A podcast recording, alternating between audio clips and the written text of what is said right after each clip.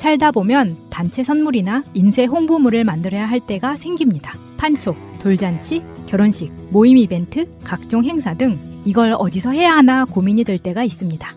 갤러리 기프트는 그간 새날에서 4년 넘게 광고하면서 단 한 번의 클레임도 없을 정도로 열과 성을 다해왔던 기업입니다.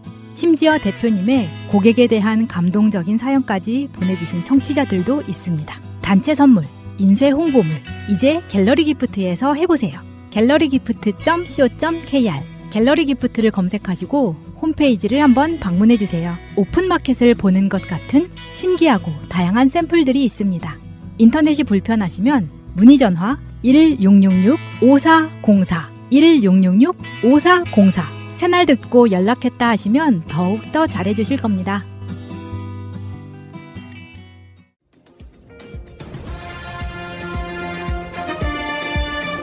꼭 알아야 할 어제의 뉴스. 일본을 방문 중인 조 바이든 미국 대통령. 인도 태평양 경제 프레임워크 IPEF 참여를 결정한 12개 나라 정상들에게 고맙다는 인사를 건넸습니다. IPEF 정상회의에 화상으로 참석한 윤석열 대통령은 한국이 적극적인 역할을 할 것이라고 강조했습니다. 반도체, 배터리, 미래차 등 첨단 산업의 핵심 역량을 보유한 한국은 영내국과 호혜적인 공급망을 구축할 것입니다. 표면적으로 IPEF는 공급망 문제를 해결하고 환경과 반부패 문제까지 협력하는 경제 협의체를 표방하고 있습니다. 그러나 좀 더 들여다보면 미국이 중국을 견제하겠다는 목적이 더 큽니다. 중국 의존적인 공급망 문제를 해결할 뿐 아니라 첨단 기술을 놓고 중국과 벌이게 될 패권 경쟁에서 미리 우군을 확보하겠다는 미국의 계산이 깔린 겁니다. 반도체, 배터리 분야에서 기술력이 좋은 한국의 참여를 반기는 이유도 여기에 있습니다. 당장 중국의 반발이 예상된다는 지적에 윤 대통령은 중국의 반응이 비합리적이라는 반응을 보였습니다. 우리가 안보나 기술 문제에 있어서 미국과의 동맹을 강화한다고 해서 중국과의 이런 경제 협력을 소홀히 하겠다는 뜻은 절대 아니기 때문에 중국 측에서 너무 이걸 과민하게 생각하는 것은 중국이 과민하다지만 실상은 미국, 일본, 인도를 중심으로 한 대중국 견제 대열에 한국도 참여하게 됐습니다. 한국은 지금까지 미국과 중국 중 굳이 한 나라를 선택하지 않는 전략적 모호성을 외교 전략으로 택해왔습니다. 새 정부는 이 전략을 버리고 미국과 한층 더 밀착하는 길을 선택했는데 앞으로 중국과의 관계를 어떻게 풀어나갈지 시험대에 올랐습니다.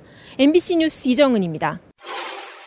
중국은 지난 2019년 시진핑 주석이 대만에 대한 무력 통일 방침을 천명한 바 있다 보니 오늘 바이든 대통령의 발언이 그만큼 실제적인 대결의 위협으로 다가올 수 있는 겁니다. 왕 대변인은 하나의 중국 원칙을 지지한 과거 협정까지 화면에 띄워 설명하면서 중국은 행동으로 주권을 지킬 것이라며 말한 것은 반드시 실행한다고 경고했습니다. 일본에 대해서도 대만 독립을 지지하는 잘못된 행동을 하지 말라고 목소리를 높였습니다. IPEF는 미국이 중국을 고립시키기 위해 인도 태평양 지역의 분열을 조장하고 있다고 강하게 비판했습니다. 다만 한국에 대해서는 좀 달랐습니다. 브리핑에서 IPEF 가입 이후에 한중 관계 전망을 묻는 질문이 나왔는데 왕원빈 대변인은 부정적 얘기를 하는 대신 한국과 중국은 뗄 수 없는 관계로 수교 30년을 계기로 협력을 더욱 발전시켜야 한다고 답했습니다. 당분간은 한국을 자극하기보다 미국, 일본과 분리 대응해 상대적으로 우호적 관계를 유지하겠다는 의도로 보여집니다. 하지만 일부 관영 매체들 위주로는 미국 편을 든다면 경제나 북한 문제에 있어서 중국의 협조를 얻을 수 없을 거란 경고도 나왔습니다. 지금까지 베이징에서 전해드렸습니다. 지난 21일 한미 정상회담 공동 기자회견에서 윤석열 대통령에게 미국 워싱턴 포스트 기자가 물었습니다. 현재 한국 내각에 남성이 압도적으로 많은데 성평등 향상을 위해 무엇을 하겠느냐는 질문이었습니다. 몇 초 동안 답을 안 턴 윤 대통령은 이어폰을 빼고 답변을 시작했습니다. 지금 이 공직 사회에서 지금 예를 들면 내각의 장관 그러면은 그 직전 위치까지 여성이 많이 올라오지를 못했습니다. 여성의 공정한 기회가 보장된 지 오래되지 않았다며 윤 대통령은 자신이 그런 기회를 적극적으로 보장하겠다는 취지로 답했습니다. 이후 워싱턴 포스트는 윤 대통령이 성 불평등에 대한 질문에 답하느라 곤혹스러워 했다고 보도했습니다. 현재 임명된 19명의 윤석열 정부 국무위원 가운데 여성은 3명, 차관급 인사 41명 중엔 2명에 불과합니다. 워싱턴 포스트는 윤 대통령이 대선 기간 중 페미니스트에 반대하는 이들에게 구애하는 듯한 공약, 즉 여성가족부를 폐지하는 공약을 냈다고도 보도했습니다. 이달 초 카멀라 해리스 부통령의 남편 에모프가 윤 대통령 취임식에 왔을 때도 비슷한 문제 제기가 있었습니다. 언론 인터뷰에서 에모프는 여성의 성공을 돕는다고 말만 하지 말고 행동에 나서야 한다고 강조했습니다. 다만 그는 윤석열 정부를 겨냥한 말은 아니라고 했습니다. 광장시장에서 방송인 홍석천 씨와 만난 에모프가 한국의 성평등 문제를 거듭 이슈화했다는 분석도 있습니다. 앞으로 가시적인 변화가 나타나지 않는 한 새 정부 내각의 성평등 문제는 계속 국제적인 주목을 받을 수밖에 없어 보입니다. 워싱턴에서 JTBC 김필규입니다. 지난 21일 박선영 서울시 교육감 후보가 자신의 SNS에 한 유튜브 채널 영상을 공유했습니다. 특히나 박선영이 저 우리나라 턱 까놓고 얘기했습니다. 저 미친 까지 나올 거예요. 박 선영이나 미친 있다는 것도 감안을 해야 됩니다. 경쟁자인 조전혁 후보가 조영달 후보와의 통화에서 박 후보를 향해 욕설하는 내용이 담겨 있습니다. 보수 진영 단일화를 논의하고 있는 상황이었습니다. 박 후보는 동성애자, 간첩 소리도 들었지만 이런 소리는 처음이라며 분노를 쏟아냈습니다. 일반인들도 입에 담을 수 없는 쌍욕을 하면서 교육감이 되겠다고 하는 누가 찍어주겠습니까? 조전혁 후보는 사퇴가 답입니다. 조전혁 후보는 대화를 몰래 녹취 하는 자는 인간 말종, 간신배라고 막말을 하며 조영달 후보에게 책임을 돌리고 사퇴를 요구했고 조영달 후보는 정치쇼를 넘어 정치 공작은 이제 그만하라며 분노 조절 잘 하시라고 맞불을 놨습니다. 조영달 후보 캠프 관계자는 MBC와의 통화에서 대화 내용이 유출된 경위에 대해서는 자체 조사를 하고 있다며 말을 아꼈습니다. 현재 서울시 교육감 선거는 전국에서 가장 많은 수인 7명의 후보자가 경쟁을 벌이고 있는 상황. 이들 세 후보는 지난 1월 단일화 시도를 시작하며 상호 비방을 해왔습니다. 최근 단일화가 사실상 무산되면서 욕설까지 등장한 겁니다. 서울 교사 노동조합 등 5개 교원단체는 아이들 앞에 부끄러운 모습을 보이지 말라며 정책 논쟁을 펼칠 것을 촉구했습니다. 90만 서울 학생들의 미래를 책임지는 자리인 교육감 선거 사전투표까지 이제 겨우 나흘. 정책은 사라졌고 일부 후보자들의 비교육적인 행태에 자질 논란이 일고 있습니다. MBC 뉴스 조희원입니다. 안녕하세요. 오래간만에 우리가 네 명이 한 자리에 이렇게 모인 게 얼마만이죠? 아니, 지금 위원장님 당황하셨네. 예. 아, 지금 오늘 이 시각에 봉화에서 우리 노무현 대통령 추도식이 예, 이루어지고 있어서 저희 시청자분들이 많이 못 들어오실 것 같긴 한데 저는 우리 정칠번가 식구가 다 모여서 또 나름 또 새로운 마음이네요. 음. 네. 어떻게 지내셨어요? 뭐 박사님. 뭐 그냥 네. 뭐 어제 이제 김포에 김동현 후보 오셔가지고 나가서 박수 한번 쳐드리고 뭐 그러고 있었죠. 뭐. 저는 뭐 주최에는 제주도에 한번 갔다 왔고요. 좀 도와주신 분들 인사 겸 음, 가서 수요일 날 와서 그다음에 뭐 했는지 어디 사실 저도 좀 응원 가긴 가야 되는데 어디 갈까 이제 고민 한번 음. 계양도 한번 갔다 와갖고 우리 동네도 좀 돌아다니고 그러고 있습니다 사실. 네, 뭐 저는 뭐 어찌됐든 저번에 그 금천구청장 경선을 했기 때문에 뭐 일상적으로 그러듯이 경선에 이제 패배하면 그 후보가 이제 지원 유세를 해주잖아요. 그래서 지원 유세 해주는 그걸로 이제 이번 지방선거는 계속 도와드려야 될 것 같긴 해요. 그래서 제가 금천구 선거대책위원회 뭐 부위원장은 맡고 있고요. 그래서 금천구 청장 반드시 왜냐면 금천구마저 넘어가면 절대 안 되거든요. 그러니까 금천구를 반드시 시킬 수 있도록 거기에 이제 열심히 좀 도와드려야 되겠다 이렇게 생각하고 있습니다. 뭐 매일 유세 좀 하세요. 내일 저녁 집중 유세 때 아, 매일 해요? 아니 이제 마이크를 잡아야 될 것 같아서 아, 늘 하세요, 늘. 네, 제일 네. 많이 네. 하세요. 얼굴이 새까맣게 타도록 하세요. 오늘 저희 정치일번가가 100회 된 날입니다, 여러분. 아, 네, 뭐. 박수 한 번만 와. 쳐주세요. 야, 이런 날도 오는구나. 한 2년 가까이 된 거죠 지금? 한 2년 했던 것 같은데. 네, 2년 아, 벌써 것 같네. 그렇게 네. 지났나요? 이제 낙선 이후에 그러니까 급하게 2년 된 거네, 만들어서 2년. 네. 지방선거에 또 뭐 보궐에 또 낙선하고 우리 여기 보면 컷오프 클럽 같은데 또 여기는 어쩌다가 보니까 아, 예. 유일하게 카드프 안 되신 분이. 정치 1번가 네, 출발해 보도록 하겠습니다. 제도로서의 민주주의가 흔들리고 구타는 일은 이제 없습니다. 민주주의가 밥이고 밥이 민주주의가 되어야 합니다. 늘 기호 1번만 할 정당이 있습니다. 2016년부터 시작된 기호 1번은 2030년, 2040년, 2050년에도 계속될 것입니다. 1번 민주당의 정권 교체를 위한 연구 공부 방송, 1번 민주당의 정권 교체를 위한 서동요 방송 정치 1번과 100회 시작하겠습니다. 와, 근데 저희가 처음에는 정권 교체가 아니라 음. 계속해서 저희가 정권을 유지하겠다라는 의지를 담아 이 방송을 음. 시작했는데 그 사이 멘트가 좀 바뀌었고요. 저희 그 우리 네 명의 패널은 그대로 있고 요새 참 기분이 그래요. 저 지방선거 분위기 전 이제 지역에 우리 또 출마자들이 있으니까 선, 선대위원장이시잖아요. 예, 네. 틈틈이 또 뛰고 있고 무엇보다 인천시장 선거가 굉장히 중요하기 때문에 음. 이재명 후보가 또 인천에 오셨기 때문에 어떤 분이 그런 말씀하시더라고요. 인천이 수도가 된 것 같다 이런 음. 얘기를 하시던데 그만큼 책임감은 많은데 사실 나가 보면 이렇게 막 선거 운동을 하기도 쉽지 않고 그렇죠. 다른 동네도 별로 관심들도 없고 누가 왜 이렇게 많은 사람들이 있어요라는 질문을 오히려 아직도 많이 하시고 하여튼 그런 상황입니다. 그래도 시간 틈틈이 저도 마이크 잡고 또 뭐 이렇게 저희 특히나 저는 1번 나번 구의원 후보하고 같이 음. 골목 돌고 이러고 있거든요. 어쨌든 선거 이야기도 좀 해보고요. 잊지 않으셨죠? 하트를 꼭 눌러주세요. 오늘도 감사합니다. 오늘 아까 말씀드린 대로 지금 추도식 끝났다라고 어떤 분이 댓글에 올려주셨던데 노무현 대통령 서거 벌써 13주기가 됐네요. 이 소회도 좀 얘기해봤으면 좋겠습니다. 아, 제가 먼저 해야 되나요? 네. 저희 집에 1989년도인가 90년도에 노무현 대통령하고 저하고 어디 바- 방에서 술, 소주 먹다가 찍은 사진이 있었어요. 아, 그래요? 예, 예. 가지고 오시지. 네. 아니 그 뭐 잘 못 찾겠어. 네. 찾으면 가본데. 네. 그 저는 이제 노무현 대통령을 처음 뵌 게 89년인가 90년도에 하고 오래됐네. 예, 처음 뵀는데 저는 그 당시에 이제 흔히 하는 말로 이 정치적으로는 이제 훨씬 더 왼쪽에 있는 정당 네. 운동을 할 때예요.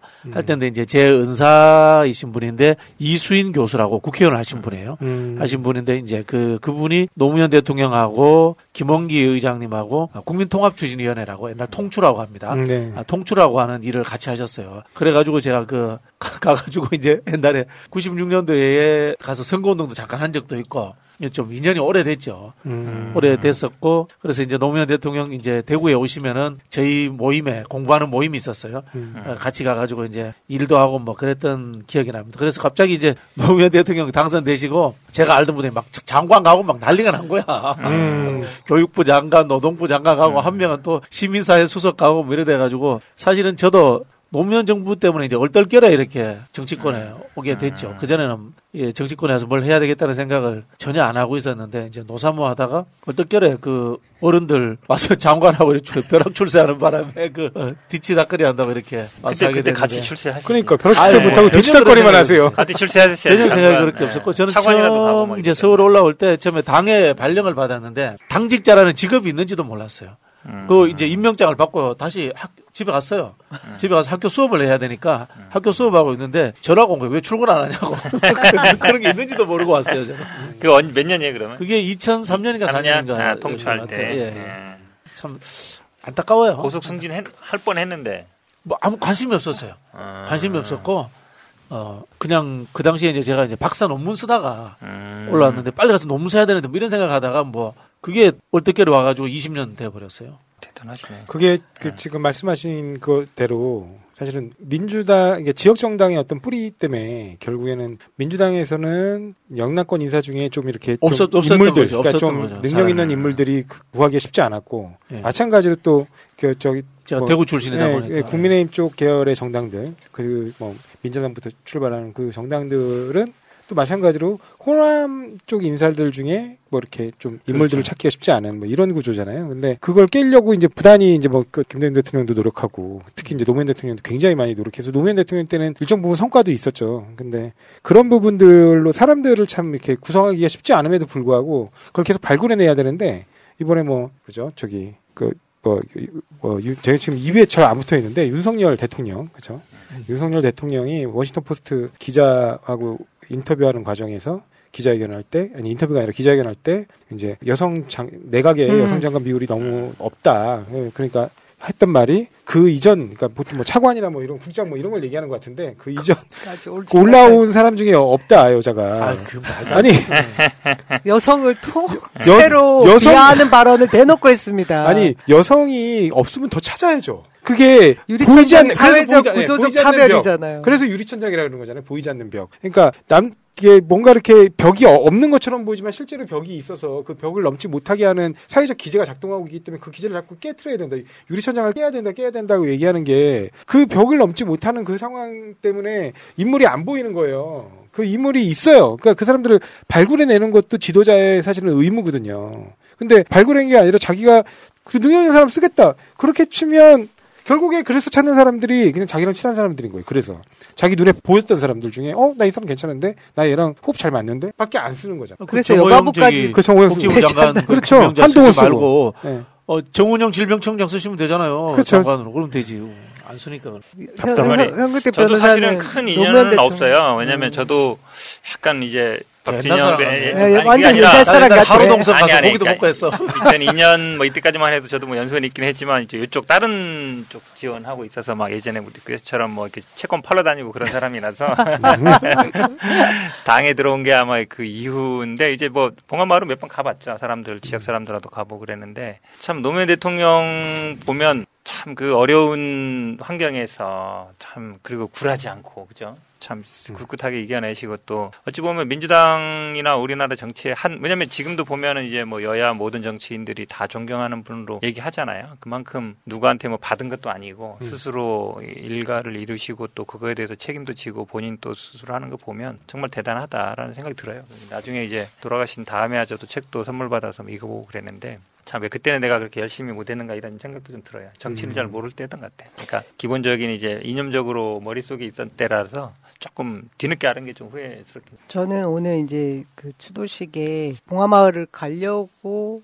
했었는데 이 새날 우리 정치일번가 방송도 있고 네. 해서 제가 오늘 그- 드레스 코드 딱 그 코드. 그래서 네. 그 약속을 또이 약속도 있고 해서 제가 다음에 이번 지방선거 끝나고 나면 제가 한번 펑펑 올라가야지 생각하고 미뤄뒀거든요. 근데 매번 갔었던 것 같습니다. 그리고 8주기까지는 이제 계속 참여를 했다가 문재인 대통령께서 지난 5년 전에 그 말씀을 하셨잖아요. 성공한 대통령이 된 이후에 찾아뵙겠다 하고 이제 그만 가시고 이후에 오늘 다시 이제 임기를 마친 대통령 임기 를 마친 오늘 이제 추도식에 참가하셨다 이 모습을 봤습니다. 근데 제가 저는 이제 박진영 우리 JYP 교수는 뭐 직접 그 노무현 대통령과 함께 일을 했던 분들과 같이 일을 했지만 제가 가장 자부심으로 지금 제 마음속에 훈장으로 달고 사는 게 노무현 대통령을 만든 사람이라는 자부심이거든요. 음. 그때 저는 이제 노사모라는 노사모 팬클럽은 정치인에게 팬클럽은 좀 뭔가 어울리지 않는다라고 생각해서 저는 자발적 당비를 내는 개혁당이라는 곳에 발기인으로 개혁당. 제가 처음에 음. 들어갔습니다. 그래서 유시민 우리 전 그 장관님 그 당시에는 이제 음. 개혁당 대표였는데 그때 깃발도 전달해 주면서 음. 그 둘째 얻고 다니면서 막 음. 희망돼지도 나르고 음. 했던 그때 제가 지금 오늘 닉네임이 뭐였어요? 전 구절초고요. 구절초. 처음에는 이제 영어 그때 제가 인터넷 게시판에 막 음, 닉네임으로 그쵸. 그쵸, 쓰고 그. 사용하고 했는데 그 당시에 구절초. 20 저는 이제 네. 30대 초반이었는데 그 당시 20대였던 후배가 하는 말이 자기 너무 손발이 오그라들었었대요. 30대 40대 전부 아줌마 아저씨들이 서로 이름 안 부르고 막 아. 소나무야 뭐 구절초야 막 아, 엄지공주야 막 이런 네. 말할 때 자기 돌아버린 줄 알았대는데 네. 저희는 그게 새로운 문화였지만 그 이름을 부르지 않고 서로를 존중하는 거거든요. 음. 굉장히 평등한 세상의 눈으로. 네. 사람을 바라보면서. 예 나이가 많건 작건 그냥 닉네임 부르면서 요즘 IT 기업들이 그거 많이 하더라고요. 네, 그 당시 그게 음. 2002년에 음. 우리 그 노무현 변호사님. 인터넷 세상 이제 처음 초기에 그 모습이었던 것 같거든요. 새로운 문화였죠. 근데 그때 제가 아 노무현 대통령을 직접 뵙지 못했던 게 저는 너무 이제 순수해서 뭐가 있었냐면 그런 자리가 있을 때마다 정말 더 지지하는 사람들이 가야 돼. 막 이런 음. 마음을 가졌어요. 그리고 퇴임식 때 오일 서울역에 나가고 그다음에 보방마 마을 처음 찾아가고 할 때도 많은 사람들이 몰릴 때는 대통령 옆에 가서 사진 찍는 거는 다른 사람에게 자리를 양보해야 되면 이런 생각으로 사진 한 장 안 남긴 거예요. 아이고. 음. 네. 그리고 돌아가신 이후에 그게 제가 너무 억울해가지고 네.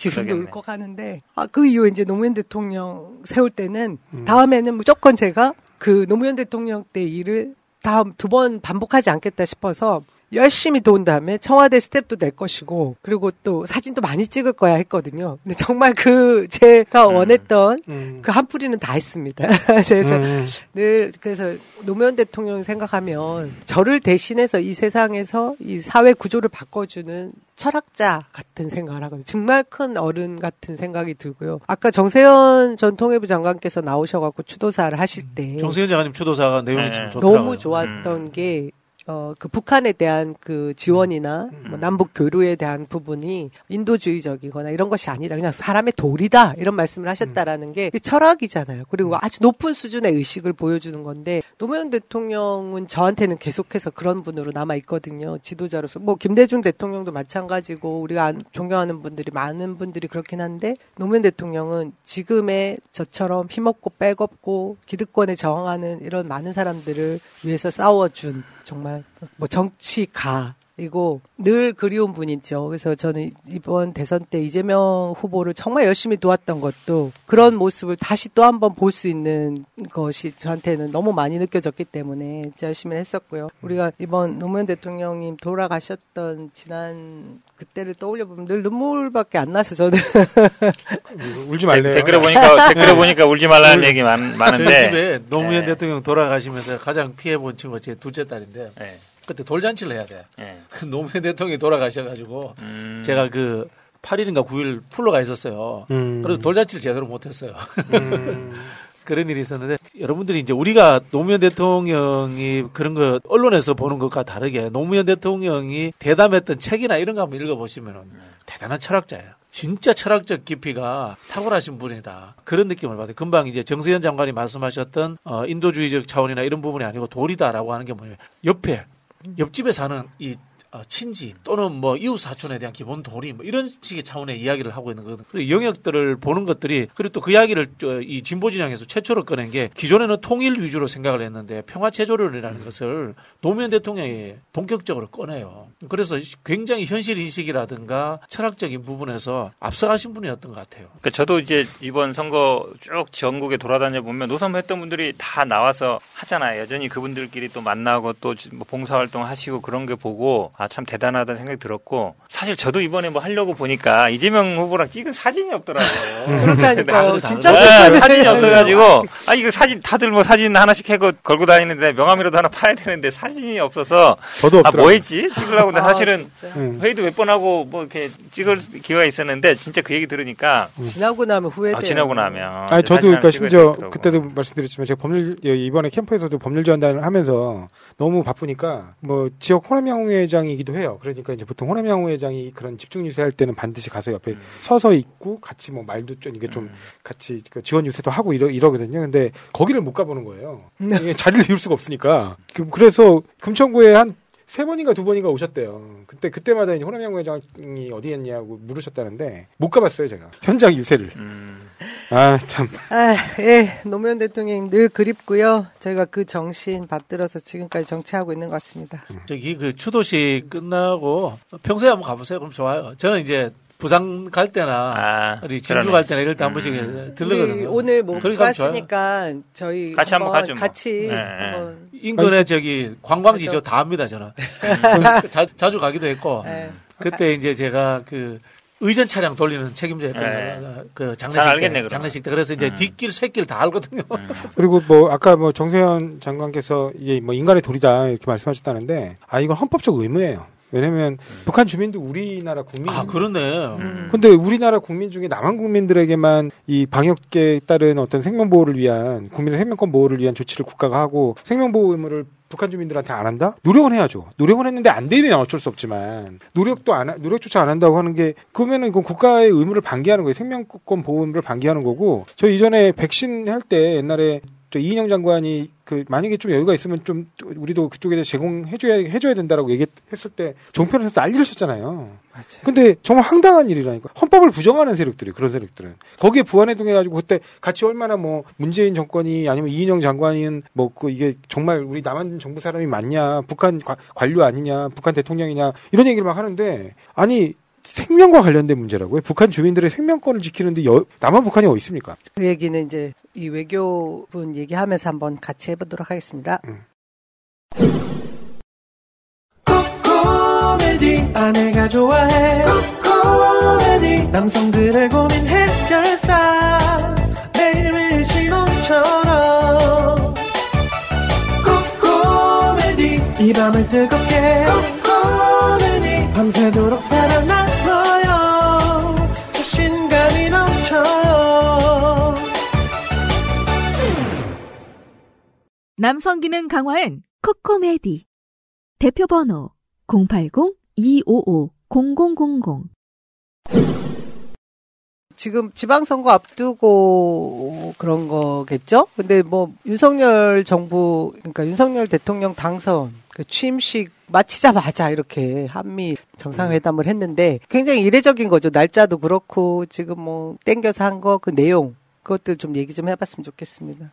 어떻게 보셨어요? 아무튼 뭐 스- 국면에서 봐서는 이제 야당 입장에서는 유리한 건 아니에요. 분명 히 여당한테 유리한 건 맞습니다. 지난번 아마 지난번 뭐 기시감도 좀 드는데 지방 지난번 지방선거 때 이제 남북 회담이 있으면서 이제 우리 뭐 야당이 좀 득을 본 것 같은데 사실 근데 냉정히 따지면 이 회담은 2월 정도부터 예정이 돼 있던 거예요. 원래 그러니까 대통령이 누가 돼도 할 회담이었고 그리고 한미 정상회담은 약간 종속적인 거죠. 주된 거는 이제 쿼드에 참가하는 이제 일정에 일본에 오면 서 이제 날짜를 잡은 건데 그런데 어쨌든 이제 우리나라 국민들 입장에서는 일본보다 먼저 왔다. 그러니까 뭐, 뭐 어떤 성과가 있었냐 이런 것보다 이제 그 부분이 아마 지금 이제 국민의힘에서 많이 강조하는 것 같고 근데 그거는 뭐 저는 약간 뭐 사대주의적이거나 아니면 약간 자격지심이라고 봐요. 굳이 뭐 어디가 오는 게 그렇게 중요한 건 아닌 것 같고 이제 근데 쿼드 오면서 이제 왔다 갔는데 결국은 이제 바이든 대통령은 많은 걸 얻었죠. 그러니까 본인이 이제 중간 선거도 해야 되고 조지아라든지 이런 데 보니까 투자도 굉장히 많이 받았고 현대차라든지 삼성전자 받았는데 우리 입장에서는 그럼 얻은 게 뭐냐? 사실은 별로 없거든요. 그냥 이제 왔다 간 거. 먼저 왔다. 제가 보기엔 아마 일본보다 먼저 그러니까 쿼드 왔다가 가는 길에 들리느냐 아니면 쿼드 가기 전에 들리느냐 요거의 차이였는데 그래도 먼저 온 거 가지고 챙기기는 이제 바이든이 참 많이 챙기고 갔죠. 사실상 보면. 근데 선거에는 근데 야당한테 민주당한테 유리한 건 아닌 것 같아요. 확실해요, 이거는. 저는 예를 들면 국가적 이익이 있고 당파적 이익이 있는데 바이든 대통령 같은 경우는 국가적 이익과 당파적 이익을 두루 챙기는 회담이었죠. 왜냐면 이제 국가적 이익을 챙김으로써 예, 우리가 이렇게 잘하고 있어. 그러니까 이렇게 잘하고 있으니까 표도 좀 줘. 하는 것까지 두루 살핀 거고요. 그러면 이제 우리 쪽은 무슨 이득이 있냐? 당파적 이득만 있는 거죠. 뭐냐면 어, 우리가 이렇게 한미 정상회담을 우리 뭐, 국가를 먼저 방문해주고 일본보다. 근데 일본이 주인 것 같긴 한데 어찌됐든 방문해주고 그 다음에 회담이 이렇게 아주 성광리에 끝났어. 되게 서로 기분 좋게. 그러니까 그림만 나온 거죠. 그러니까 실제로 보면 포괄적 동반자협정을 그 이전에 문재인 대통령 때 이미 체결을 했기 때문에 외교적으로 뭘 더 진행하거나 발표할 게 없잖아요, 사실은. 없으니까 그냥 좋은 그림 만드는 거 외에 다른 게 어- 있을 수가 없는 상태에서 열린 회담이었고 그러니까 정확히 그냥 그런 그림 만들어냄으로써 이번 지방선거에서의 당파적 이익만 갖고 온 거죠. 근데 사실은 얻는 거는 거의 없었던 거죠. 오히려 어떻게 보면 미국의 어떤 압력과 어떤 예를, 들- 예를 들면 대미 투자 압력이죠. 미- 미국의 대미 투자 압력과 우리 저 우리나라 기업들의 또 그 호응이 있어요. 근데 사실 우리 정부 입장에서는 국내 투자를 사실 더 요구 해야 되는 상황이었거든요. 근데 국내 투자에 대한 요구를 접고 그냥 미국의 대미 투자를 적극 응원해 주는 거로밖에 대응할 수밖에 없는 상황이어서 실리는 못 챙긴 케이스죠. 국익적 관점에서는 국가적 이익적 관점에서는 실리가 전혀 없는 회담이었고 탕파적 이익은 있었던 거죠. 왜냐하면 어찌됐든 지방선거에 그렇죠. 긍정적 영향을 미칠 테니까 네. 국민의힘 입장에서는 보통 이렇게 투자를 하면 우리가 예를 들어서 지금 현대차만 해도 뭐 10조 단위 투자하고 삼성전자 투자하면 최소한 이제 미국계 기업에서 우리나라가 이제 반도체는 주로 생산을 하고 미국에서는 설계를 하는 기업이면 음. 설계하는 회사가 뭐 투자를 한다든지 최소한 10분의 1이라도 이제 그렇게 돼야 어찌 보면 상호주의가 되는 건데 아니면 제약 바이오 같은 것들에 그렇죠. 우리나라 좀. 약한 부분 예. 이런 부분에 좀 들어와야 되는데 아니면 군사적인 거라든지 음. 근데 그런 게 없어요. 그러니까 우리가 미국한테 얻을 거는 주로 기술적인 거거든요. 기술적인 부분인데 그런 데서 뭐 이전을 해둔든가 이런 게 있어야 되는데 그건 없이 지금 일방적으로 어찌 보면 우리가 투자하는 입장이라서 사실은 어, 미국의 일자리를 뭐, 뭐 8천 개, 만 개 만든다 그러면 우리나라에 그 만들 수 있는 기회도 되는 거예요. 음. 근데 이제 꼭 이제 미국에 투자하는 게 좋은 거냐 이제 그 생각할 필요가 있는 거예요. 그러니까 우리가 얻을 거는 제가 보기엔 아마 윤석열 대통령 입장에서는 본인의 약간 외교 초보, 정치 음. 초보 이런 거에 대한 약간 정당성 같은 거좀 얻었고 그다음에 외교 무대 대비하는 것도 있고 어찌 보면 이제 선거를 앞두고 이제 우연히 벌어진 거지만 이제 본인도 득도 음. 얻었는데 이 집권 여당 입장에서는 굉장히 이제 어쨌든 선거 한 열흘 앞두고서 좋은 소재인 건 맞는 것 같아요. 저는 뭐 정리해서 이야기하면 따옴표로 사진 한 장 찍고 경제적으로 쪽팔렸다.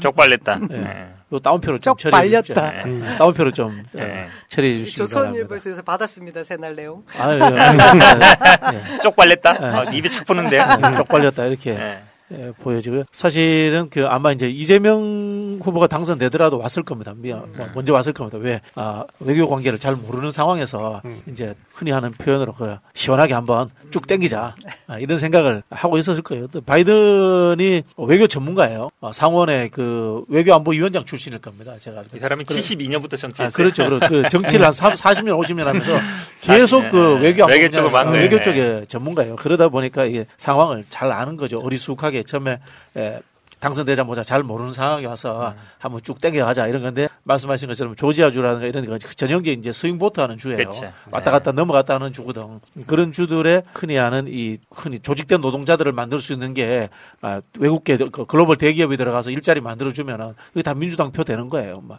그런 생각을 저는 세게 했을 거다 이런 생각이 들고요. 실제로 이제 그 윤석열 정부가 좀 이 대북 강경책을 뭐 요구했는 것 같은데 그것도 제가 보기에는 바이든이 특별히 응해준 거 없어요. 응해준 거 없어요. 그건 왜냐면은 어, 지금 이미 한반도는 이제 3순위가 된 거예요. 원래 미국은 어, 유럽이 전통적으로 1순위인데 유럽에서 아무 사고가 없었잖아요. 그렇죠. 이번에 우크라이나하고 러시아가 전쟁이 났기 때문에 다시 유럽 우선주의입니다. 유럽 우선주의, 그 다음 중동, 그 다음 이제 동북아. 근데 다만 이 동북아 문제는 두 가지로 분류가 돼요. 북한 문제와 중국 문제가 이제 분류가 됩니다. 중국 문제는 미국의 이제 패권 전략에 의한 것이고 이 그다음에 이제 북한 문제는 하나의 이 분쟁 지역 어, 조정하는 문제 이런 걸로 이제 인식이 된단 말이에요. 아, 그런 부분에 있어서 이 한반도에서 어, 분쟁도 일어나지 말고 평화도 진전되지 말자라는 미국의 전략이에요, 이게. 흔히 우리 하는 이제 전략적 인내라고 하잖아요. 전략적 인내라는 상황을 그대로 유지시키는 거예요. 그래서 이 윤석열 정부가 강경으로 가서 북한하고 관계가 나빠지는 것도 싫은 거예요, 미국은. 그리고 북한하고 갑자기 관계가 좋아지는 것도 싫은 거예요. 그냥 놔두는 거예요. 왜? 삼순위이기 때문에. 유럽 문제를 우선 해결해야 되기 때문에 그런 측면에서 관리 측면에서 왔다. 근데 오는 과정에서 적당히 이 흔히 하는 윤석열 정부의 이 대북 강경책 레토링을 들어주는 척 하면서 흔히 하는 경제적 이익을 굉장히 많이 받아간 거죠. 저는 뭐 이걸 판단은 잘 못하겠어요. 우리 한국 대기업이 외국에 현지 공장을 짓는 게 국익에 도움이 되는지 안 되는지 저는 판단은 잘 못하겠습니다만은 아쉬운 거는 저게 한국에 생겼더라면 일자리가 더 많이 생겼겠죠. 뭐 이 정도 수준 이상은 저는 음, 모르겠습니다. 아 근데 다만 이제 하나 좀 이 윤석열 정부가 잘못한 거는 제가 뭐 IPEF입니까? 음, 거기에 IPEF. 참여를 너무 성급하게 결정했다라고 판단이 됩니다. 문재인 정부 때에도 미국에서 그런 요구가 있었습니다. 당연히 코드라든가 요구가 있었는데 문재인 정부 때는 그 당시에 거기에 대해서 취지에는 동의한다. 그러나 중국과의 관계에 있어 가지고 우리가 거기에 대해서 어, 적극적으로 할 수는 없다. 대신 우리는 신남방 정책을 추진하겠다라고 한 겁니다.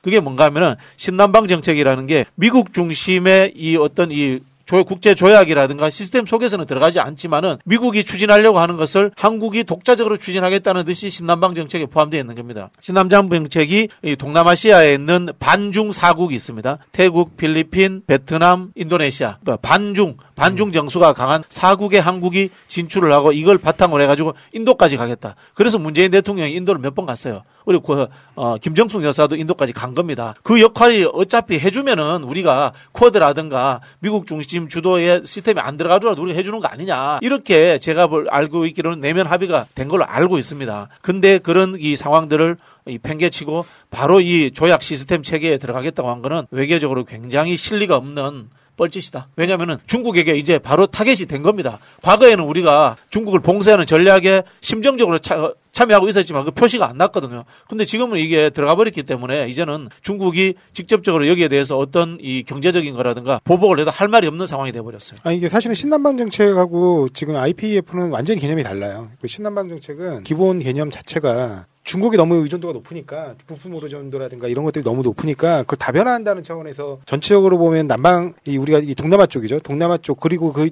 더 나아가서는 인도까지 해서 공급선을 굉장히 다변화하겠다라는 취지거든요. 수출선도 다변화하고. 그래서 그 전체적으로 보면 인도와 그 태평양 쪽에 영내 무역을 활발하게 하겠다는 취지지만 그 중심에는 한국이란 국가가 갖고 있는 산업 관련해서 영내 공급선하고 수출선을 굉장히 다변화함으로써 한 나라에 굉장히 종속적으로 의존되는 의존성이라든가 그렇죠. 중국의 위험성을 이제 리스크에 탈피하겠다는 그렇죠. 게 그런데 초점이 있는. 반면에 예. 지금 IPEF는 미국 중심으로 해서 공급 그 바- 이른바 반도체라는 첨단 기술 산업의 공급선에서 중국을 아예 배제하자는 봉쇄하는 거죠. 예, 배제하자는 배타적인 경제 기구죠. 그렇죠. 그래서 중국이 기술 개발을 함에 있어서 다른 국가들과 협조가 안 되게끔 그냥 오로지 기술을 갈라파고스로 중국을 묶어버리겠다라는 치- 그 계획이거든요. 이거는 중국이 받아들일 수 없죠. 이렇게 되면 중국에서 야 이걸 결과적으로는 니네들이 공급망을 그렇게 폐쇄적으로 운영한다고 하면 우리 수출망도 그냥 닫아버릴 거야. 니네 왜 우리한테 우리랑 기술 협력을 안 하면서 우리한테 물건만 팔라 그래? 이렇게 되면 우리가 사실은 뭐 계속해서 지금 문재인 정부에 들어와서 여러 차례 이제 어떻게 보면 대중국 수출 의존도를 좀 낮추려고는 했지만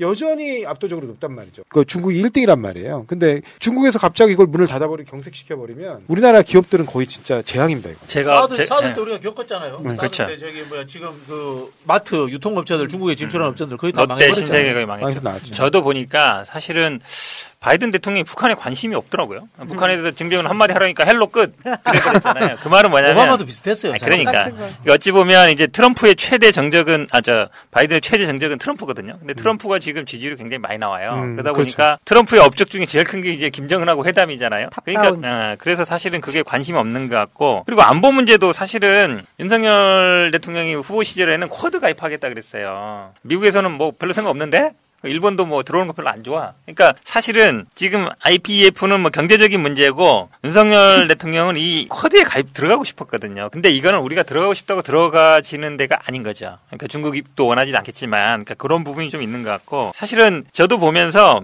아 경제적인 실리는 정말 많이 챙겨갔다 미국이. 그러니까 어찌 보면 이제 삼성전자 생각해 보세요. 처음 대통령도 만난 것도 아니고 삼성전자 사장 먼저 만나고 가는 날도 마지막 현대차 사장 만나고 그만큼 어찌 보면 굉장히 실용적인 이 실리적인 본인들 입장에서는 한 거라서 아 참 미국 대통령이 참 본인의 어쨌든 국내 정치에 이제 활용을 잘하는구나 이 외교를 그런 생각이 들었는데 또 그거를 가지고 또 뭐 국격이 올라가서 먼저 와서 막 했다는 건 제가 보기에 그거는 내가 보기에 너무 우리가 일본한테 너무 좀 그렇게 비교하는 게 아닌가. 제가 보기에 일본은 미국에 줄 게 없어요 지금은 뭐 자동차를 줄 것도 아니고 반도체를 줄 것도 아니고 네. 배터리를 줄 것도 아니고 그러니까 미국이 일본에 와서 얻을 거는 유일하게 얻을 거는 아 중국하고 좀 세게 맞서라 우리가 그렇죠. 좀 해줄게 이거밖에 없거든요. 근데 이 지금 우리나라 기업들은 이제 미국에 투자를 많이 하고 있고 실제로 뭐 배터리 반도체 뭐 이런 것 부분에서는 미- 일본보다 앞서가고 있기 때문에 일본보다 먼저 와서 국격이 올라갔다 이런 얘기나 이제 좀 안 했으면 좋겠어요. 그게 수준 낮은 옛날 수준의 이야기. 전화 전화 몇 번째 했느니 그다음 몇 분 했느니 먼저 왔느니 아 이런 거 가지고 좀 저, 저는 더 극단적으로 우리나라에 이그 직업 외교관 제도 없애야 된다고 생각해요. 뭐 제가 좀뭐 전문가는 아닙니다만은 주위에 이제 들어보면은 딱두 부류예요. 친미 사대파 음. 아니면은 국적 없는 어, 국제파. 어, 주로 이제 유럽 쪽에 그, 그 유엔 기관에 나가 있는 사람들 있잖아요. 거의 국적 없어요. 그래 외교라는 것이 정치적 행위의 하나의 확장으로서 봐야 되는데 그게 아니고 뭐 관례라든가 국제 조약 있지 않습니까? 이런 식으로 보고 아직도 저 옛날 그 저기 뭐야 1970년대 국제 정치론 읽고 있는 그런 그런 식의 수준들 가지고 있는 걸로 알고 있거든요. 우리나라 의 외교부 공무원이라는 게 예, 그 상당히 문제 있어요. 다 정치인으로 교체해야 돼요. 저는 이게 뭐 보수 정권이든 진보 정권이든 나가 있는 주요 강대국들에 나가 있는 대사라든가 전부 정치인으로 교체해가지고 정치적 실리를 찾기 위해서 뭐 물론 아까 말씀한 우리 이제 조 변호사처럼 당파적 이익을 찾으면 안 되지만 네네. 국가적 이익 우선주의로 현실주의 우선으로 돌아가야지 지금 시기에 뭐 참 유치해 죽겠어요. 무슨 바이든 만나서 자유민주주의 가치를 또뭐 말도 안 돼. 그 자유민주주의라는 게 와닿았어요, 이제. 공기 공기잖아요. 우리 네. 숨쉬는 공기 같은 건데 양국 대통령이 만나서 공기를 열- 그 공기를 열심히 쭉 빨아당길 것을 합의 봤습니다. 이거 마- 말도 안 되는 소리 하고 있는 거예요. 진짜 한심한 그 수준. 바이든 대통령이 그 트위터에 이렇게 윤석열 대통령이 가슴에다 손 얹고 한 걸 올렸 다고 해서 아주 그게 또 사진이 많이 돌아다니던데 미국 국기 올릴 때. 근데 바이든이 직접 본인 트위터에 그걸 아, 올렸대요. 바이든인가 아니면. 누군가 어쨌든 외국인인가 어쨌든 올려서 그게 굉장히 또 약간 많이 돌더라고요 보니까. 그러니까 의전이나 뭐 네. 이런 그거에 대해 전혀 기본이 안 돼 있는 모습을 보였는데 국내 사- 언론은 그 어디에서도 이것에 대해서 뭐 질타하지 않습니다. 이런 것들을 지적을 해야 이후에도 재발하지 않는 문- 것인데 그런 거에 대한 거는 뭐그 사진 나오네요. 예. SNS나 돌아다니고 있고 저거 굉장히 창피한 거죠. 다른 나라 국가가 나오고 있는데 가슴에 손을 왜 얹습니까?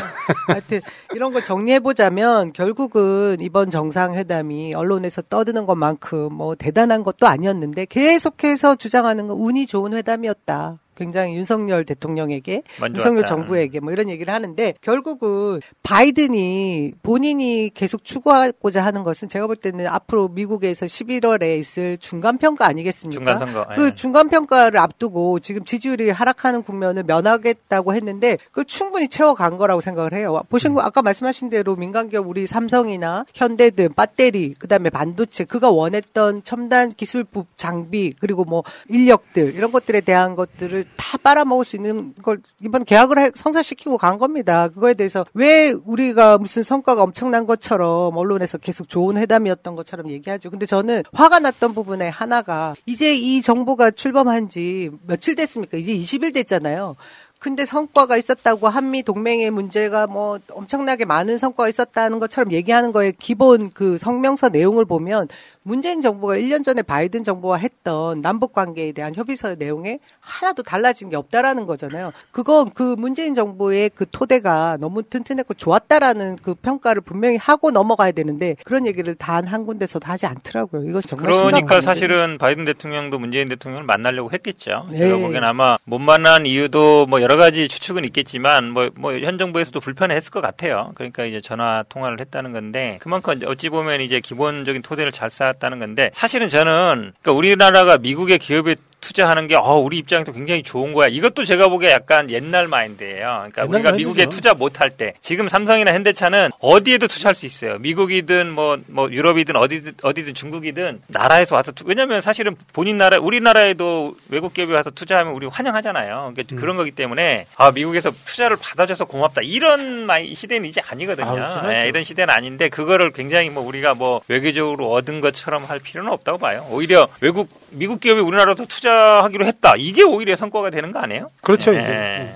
저는 오늘 저기 정세현 장관 말씀에 정말 좋은 이야기 많이 들어있다고 생각하는데요. 자주성을 충분히 이야기할 수 있는 시기가 됐는데도 아직도 이 한국 사회에 사실은 뭐 진보 정부도 저는 마찬가지라고 생각합니다. 아, 외교적 관계 속에서의 사대주의적 성향이 아직도 많이 남아 있습니다. 아, 문재인 정부서도 저는 뭐 섭섭한 점이 있습니다. 문제에서 있는 게 왜 그 북미 관계 중심적으로만 생각했던가라는 음. 부분들 아, 그것이 있어가지고 실제로 남북 관계에 구체적인 성과를 못 냈다는 것은 충분히 저는 비판받아야 될 부분이다 이런 생각이 들고요. 은연중에 우리가 과도한 사대주의적 사고들이 많이 남아 있고 사실은 이 외교 관계에 대해서 민주당이 왜 강력하게 비판하지 못하는가라는 측면들도 어, 미국 문제만 나오면은 함부로 이야기하지 못하는 이 불문율 같은 것이 있어요. 이거 넘어서야 됩니다. 이거 물론 뭐 이 6.25 전쟁부터 해서 한미 동맹 뭐 그런 이야기를 합니다만은 미국은 이미 실루지역으로 돌아선 지 오랜데 우리만 아직도 이념의 가치를 잡고 어, 흔히 하는 말로 시대 뒤떨어진 소리 하고 있는 겁니다. 경제 안보란 얘기를 하잖아요, 미국에서. 우리 충분하게 경제 안보를 지킬 수 있을 능력들을 갖췄는데 굴종 외교를 할 이유가 없는 거죠.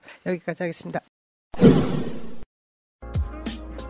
보험 손해보지 마시고 마이보험 체크하세요. 비싼 보험료는 꼬박꼬박 내면서 나에게 꼭 필요한 보험인지 보상은 제대로 받을 수 있는지도 모르고 계신다면 마이보험 체크와 무료 상담 해보세요. 30여 개 보험사의 상품들을 비교 분석해서 내는 보험료는 줄이고 받는 혜택은 높게 고객에게 가장 유리한 보험 가입, 보험 유지 방법을 알려드립니다. 정직한 보험 전문가들이 고객 편에서 꼼꼼하게 챙겨드리는 마이 보험 체크. 대표 전화 1800-7917.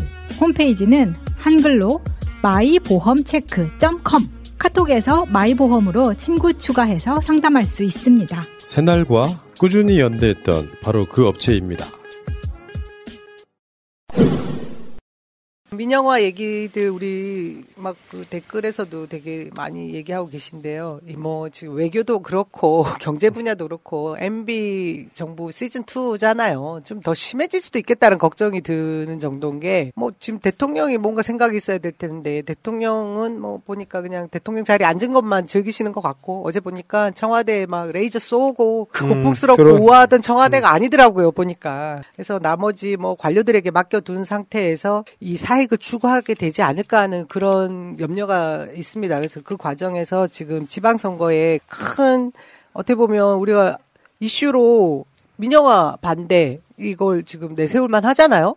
근데 뭐 그게 걱정이 되는 국민의힘에서 바로 송영길 대표 아니, 후보 이재명 후보를 고발했더라고요. 근데 그 고발을 누가 까입니까 그거? 허위사실 공표라고 얘기하는 것 같은데 허위사실은 후보에 관한 사실이어야 돼요. 그러니까 어느 후보가 다른 후보의 후보 또는 그 배우자 또는 직계가족과 관련된 사람들에 대해서 허위의 사실을 이제 경력 뭐 등등등의 사항으로 허위의 사실을 공표해야 되는 건데 이거는 우리가 그 저기 뭐 윤석열 대통령이 후보입니까? 정부 정책이잖아요. 정부 네, 정책에 정부 비판하는 건데. 그리고 후보 후보냐고요 이분이 대통령이잖아요 이제 이제는 두 번 다시 후보가 될 수 없어요 우리는 5년 단임제이기 때문에 근데 이걸 비판하는 걸 가지고 어떻게 이게 허위사실 공표가 돼요 이거는 말도 안 되는 얘기죠 민영화 하지 않겠습니다. 그냥 고발장 낸 것. 같아요 네, 사실은요, 검토 안 이게 민영화라는 거를 두 가지로 봐야 되는데 우리가 회사를 음. 기본적으로 지분, 소유 관계잖아요. 그 다음에 운영, 경영이라는 게 있어요. 그러니까 사람들이 아마 이쪽 이제 국민의힘 쪽에서는 이거는 음. 아 우리는 지분 판다 그랬지. 지분 40% 그러니까 인천공항 지분 판다고 했지. 비서실장이 직접 얘기했잖아요. 우리가 경영권 넘긴다고 하는 거 아니다. 근데 그거는 말장난이에요. 왜냐면 음. 지분이 예를 들어 지금 40% 넘겼다가 과반 이상 넘어가게 되면 사실은 거기서 대표를 뽑는 거예요. 그러니까 소유 경영이라는 거는 원래 는 일치되게 돼 있는 거거든요. 근데 지분을 팔면서 민영화는 아니다라고 얘기하는 건 말 자체가 성립이 안 돼요. 그렇죠. 예, 말 자체가 성립이 안 되는 거고, 그러니까 지분을 판다는 얘기는 어, 민영화의 초입에 들어가는 거예요. 음. 그다음에 실제로 뭐 지분이 더 넘어가게 되면은 경영권도 넘어가는 것이고, 아니, 맞잖아요. 그러니까- 우리가 대기업도 경영권을 갖고 있다가 지분이 조금씩 넘어가면 넘어가는 거잖아요, 소유권도. 그렇죠. 그래서 지분을 미- 판다 그러 대기업한테 넘, 뭐 어쨌든 민, 민간에 판다 40% 그러는데 아, 그렇죠. 매각한다 그러는데 민영화는 아니다라고 얘기하는 게 저는 진짜 이랬던 말장난이 이런 말장난이 있나 싶어요. 아니 제가 잠깐 말씀드리면 51%를 만약에 국가가 갖고 있고 49%만 넘긴다 아니면 뭐 40%만 넘긴다 이러면 민영화가 아니다 이게 말이 안 되는 게 왜냐면 40%를 이미 민영, 민간에 넘기게 되면 경영 자체의 핵심은 이제 공익성보다는 사익 추구해야 돼요. 만약에 공익성을 이유로 회사의 손해를 감수하면서 의사결정을 하게 되잖아요. 이 40%가 배임 문제를 제기할 수 있습니다. 당연하잖아요. 내가 주주인데 야 왜 주주한테 손해 나는 방식으로 회사를 경영해? 그 경영인재들 전부 배임이야. 이렇게 얘기할 수 있어요. 그러니까 이 40%의 제한에서 계속 묶이는 거예요.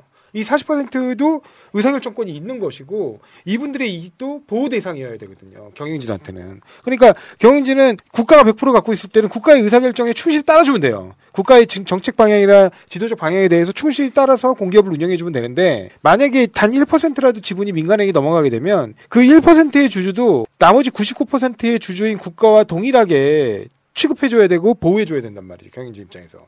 그리고 지분이 40%가 넘어가게 되면 각종 그 경영권의 방어 장치들이 작동하게 됩니다. 예를 들면 가- 각종 무슨 그 절대 다수를 요구하는 그 의결권들 의결권의 절대 다수를 요구하는 중요한 의사결정들은 있거든요. 그러니까 과반 의사결정으로 가능한 게 있고 3분의 2 이상 동의가 필요한 게 있다고요. 3분의 2 이상 동의가 필요한 중대한 그, 그, 사- 그, 그 현상 변경의 의사결정 의사결정은 못 하는 거예요. 민간에 대한 동의가 없으면. 그러니까 그렇게 보면 이제 민간이 어느 정도 그 경영에 관여할 수밖에 없게 되는 거죠. 그리고 아까 해변 선생님 말씀대로 결국에는 이렇게 넘기게 되면 나중에는 과반 이상 다 넘어가요.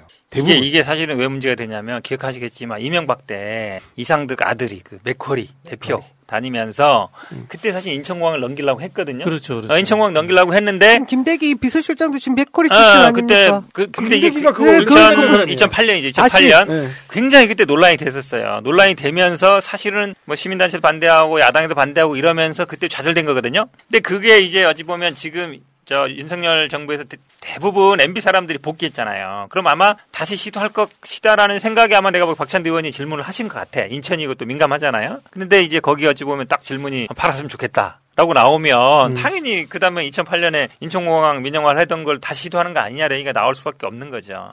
어. 나는 합리적으로 당연히 할 수 있는 얘기라고 봐요. 질문도 잘한 거고. 그것도 있었고 그 전에 한전 적자에 대한 얘기를 하면서 계속해서 네. 전기 관련한 그 전기 요금이 오르는 부분 이런 것도 민영화해서 경쟁력을 높여야 된다 이런 얘기를 했거든요. 그러니까 이, 이 사람들이 호시탐탐 민영화에 대한 그러니까 이 민영화라는 표현도요 굉장히 파지티브한 언론에서 만든 표현이라고 생각할 수 있어요. 어떻게 보면 특혜 불하 이런 말 쓰자라는 얘기를 하더라고요. 음. 일정 기업에 뭐 많은 기업들이 들어와서 공정한 경쟁을 하는 게 아니지 않습니까? 결국은 대표적인 몇 개 기업만 들어와서 그 이익을 가져갈 수 있는 구조로 만들어 주는 것을 오히려 공공기관에서 해준다라는 것밖에 안 되는 건데 특혜 불하지 특혜 불하. 그럼 예를 보세요 예전에 그 한국 지금 검수완박을 굉장히 나쁘게 표현한 것처럼 민영화라는 표현은 자기들이 맞아요. 하기 위해서 불화. 통과시키기 위해서 파지티브하게 쓰는 거예요. 지금 SK텔레콤이 예전에 한국 이동통신이었잖아요. 네. SK 주유소가 옛날 한국 SK가 사실 그런 회사죠. 아, 그렇죠. 유공, 그러니까 예전에 석유공사 유공도 받은 인수한 거죠. 거고 그다음에 뭐다 뭐 그런 이런 식으로 거죠. 보면은 대기업들은 대기업들이 다 그랬죠. 음, 대기업들이 이런 공공기관 저 공기업 인수받으면 굉장히 이제 논하는 사업 하나 갖는 거죠. 그러니까 우리가 대표적으로 정경유착으로 커온 기업이라고 얘기하는 게 SK 옛날에 대우 뭐 이런 건데 SK 네, 데죠. 대우도 예를 들면 한국중공업을 그 인수한 거예요. 그렇죠. 그게 음. 이른바 대우조선해양입니다. 나중에 결국 다시 굳어나서 지금 사실상 국가 소유로 지금 들어와 있는데, 그러니까 그렇게 그 다음에 뭐 예를 들면 그 한국기계 그거 그것도 이제 기계정보? 관련, 예, 아. 그걸 사업을 인수하게 해 가지고 그게 그 대우와 이제 나중에 뭐그 기계 사업하고 이런 식으로 했거든요. 그러니까 결국에는 알짜 공기업들 국민 세금으로 만들어 가지고 대기업에 다 팔아먹었었다고요. 그게 뭐 원래 보수 정권의 실체거든요.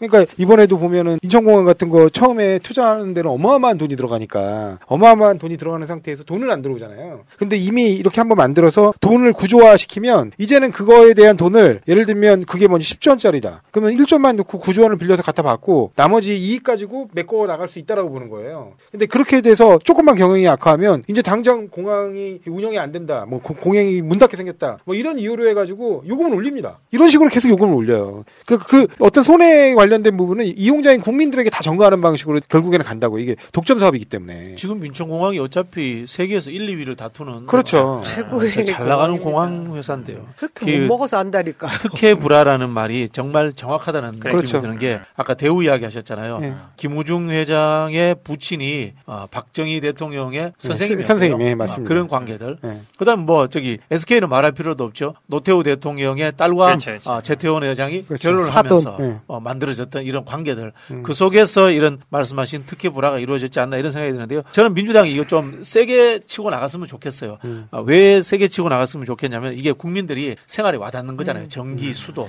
의료 이런 부분이기 때문에 예, 그리고 또 윤석열 정부가 생각보다 정치 기획력은 있는 것 같아요. 근데 정책 이해도는 떨어지는 것 같아요. 음. 저는 솔직히 말씀드려서 윤석열 대통령은 민영화 이렇게 이야기하면 이게 무슨 영빈 씨야 뭐 사람 이름이지라고 착각할 수 있을 거라고 봐요. 민영삼? 뭐 민영화? 민영삼?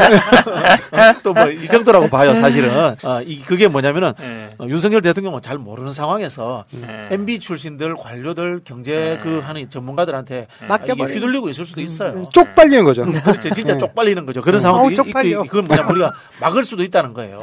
아, 그런 측면에서 이거 좀 지방선거 끝나고도. 어, 이슈를 만들어 가지고 좀 끌고 갔으면 좋겠다라는 생각이 들고 이 틈에 아쉬운 소리 하나 드리자면은 원래 지금쯤 되면은 지방선거 와중에도 국회에서 이런 지방선거 때 이슈가 되는 정책 이슈들 가지고 막 토론회 많이 하거든요. 코로나 끝나 코로나 끝났으니까 그런 토론을 좀 많이 해서 좀 언론에 좀 정책 이슈 좀 도배해 줬으면 좋겠습니다. 그러니까 이 인천공항 MB 때도 보면 이명박 형이 어쨌든 많이 관여한 거잖아요 여기저기에. 이상도. 예. 그러면 이제 윤석열 이 정권에서도 누군가 그 역할을 할 사람이 있을 거예요. 분명히. 비선 실세. 예, 왜냐면 이- 이런 사람들이 이런 거 뭐 불화하고 이럴 때 하는 거거든요. 분명히 제가 보기에 뭐 기업을 하는 사람들은 좋은 기회거든요. 예전에 어떤 먹을 수 있는 좋은 기회잖아요. 네. 이거 어, 공항 같은 거나 아니면 뭐 철도나 아니면 다른 거 민영화하면은 사실은 물 민영화도 계속 나오는 얘기고 전기 음. 민영화도 계속 나오는 얘기예요. 그러니까 기업들이 이제 사실은 뭔가를 이윤을 창출할 데가 없어요. 반도체나 뭐 배터리나 이런 거 아니면 대부분의 기업들이 관심을 갖고 있어요. 이 불안정한 정도에. 데 투자하기도 예, 싫고 그러니까 안정적인 거야 해서 어떻게든 줄을 대서 하려고 할 거기 때문에 제가 보기에 이거는 앞으로 5년 동안 계속 눈여겨 봐야 될 제목이에요. 이런 상황에 지방선거에 이런 내용들을 정확히 알리며 우리 지방 그 정부를 책임질 단체장 그리고 그죠? 뭐 우리 기초단체장 뭐 이런 분들 진짜 이 생활 밀착형인 일꾼들로 채워야 되잖아요. 그거 좀이 지금 큰 거대 담론이라고 생각하지만 내 생활에 완전히 밀접한 일들을 이렇게 저지르고 있어라는 걸 홍보를 제대로 하면 아 저는 이번 선거도 해볼만 할 텐데 우리 쪽 지지자들이 지금 너무 실망을 많이 하고 있어가지고 네, 걱정이잖아요. 이번에 뭐 그 송영길 그 서울시장 후보하고 그 오세훈 서울시장 후보하고 TV 토론하는 거 보니까 정말 가관이더라고요. 그죠. 아니 도대체 어떻게 그 현역 삼선식이나 현 아니 현역 서울시장이. 현역 서울시장이잖아요. 더더군다나 얼마나 자료 같은 것들을 많이 제공받았겠어요. 진짜 그 공무원들에 의해서 엄청나게 모든 정보들을 자기가 다 다 모르던데요? 제공받는 상황이잖아요. 준비 안 하고 하는 거지. 어 근데 정말 이렇게 제가 만약에 오세훈 시장 캠프에 오세훈 그 시장 후보의 캠프에 관계 그 TV 토론팀 관계자라면 그냥 과태료 내자 그럴 것 같아요. 하지 말고. 그, 그, 그 선관위 것도 그냥 그 토론 보이콧하고 그냥 과태료 내자. 그래서 지난번 네. 처음에 안 한 거죠. 그죠? 그러니까 이게 너무 시력 차이가 나는 거예요. 그리고 이 예를 들면 인천시 같은 경우도 예전에 안상수 시장이 제가 그 기억나는 게 안상수 시장이 이른바 송도 사업을 이렇게 막 했잖아요. 근데 거기에 보면 이제 송도 인천 타워를 만든다 그랬어요.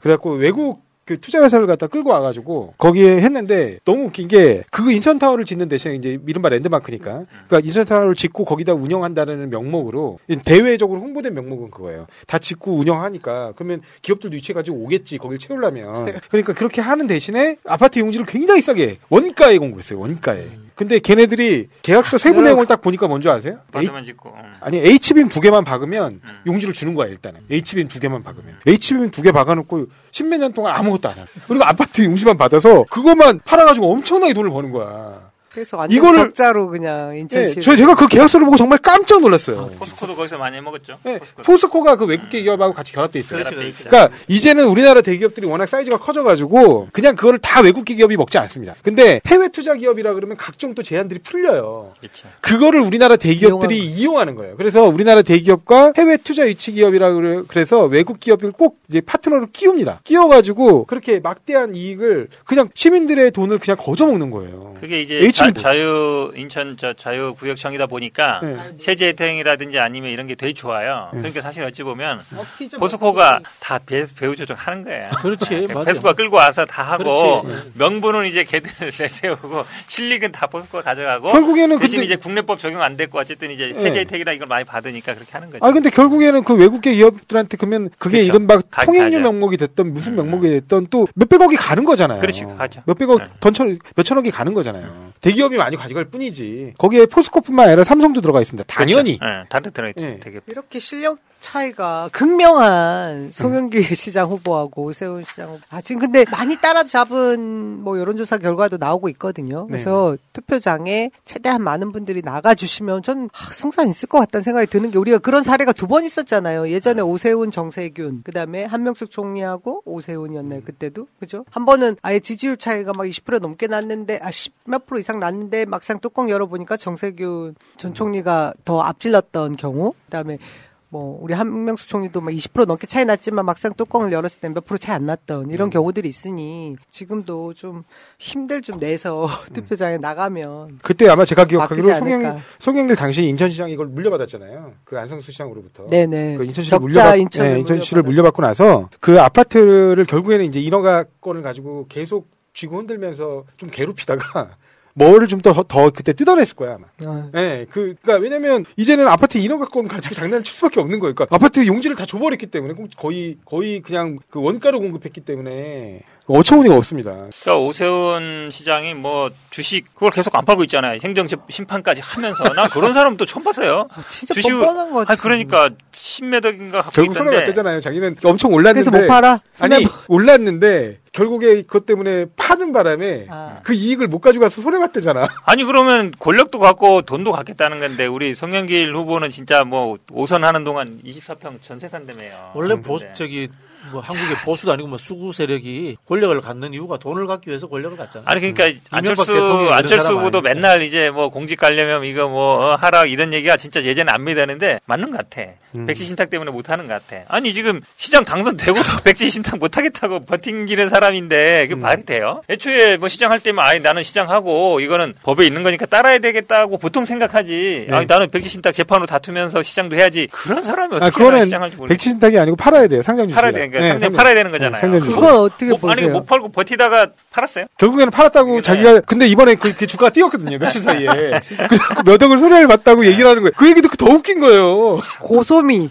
아, 아니 지금 왜 어제 그제 여론조사 결과 중에 우리 막 다들 좀 걱정하게 만드는 게 개항을 네. 조사거든요. 이- 여기는 어떻게 보세요, 생 교수님은? 그럼 뭐 여론조사 응답의 문제니까 네. 개항을이 뭐 힘들다고는 저는 보지 않습니다. 네. 저도 전혀 그렇게 왜냐면 그 지방선거가요 의외로 응답률이 굉장히 편향돼요. 그러니까 지방 왜냐면 지방선거라 그 여론조사를 들어가게 되면 아시다시피 대통령 선거는 한 명 뽑는 겁니다. 국회의원 선거는 전국에 300명 뽑아요. 그러니까 한 지역구에는 한 명만 뽑아요.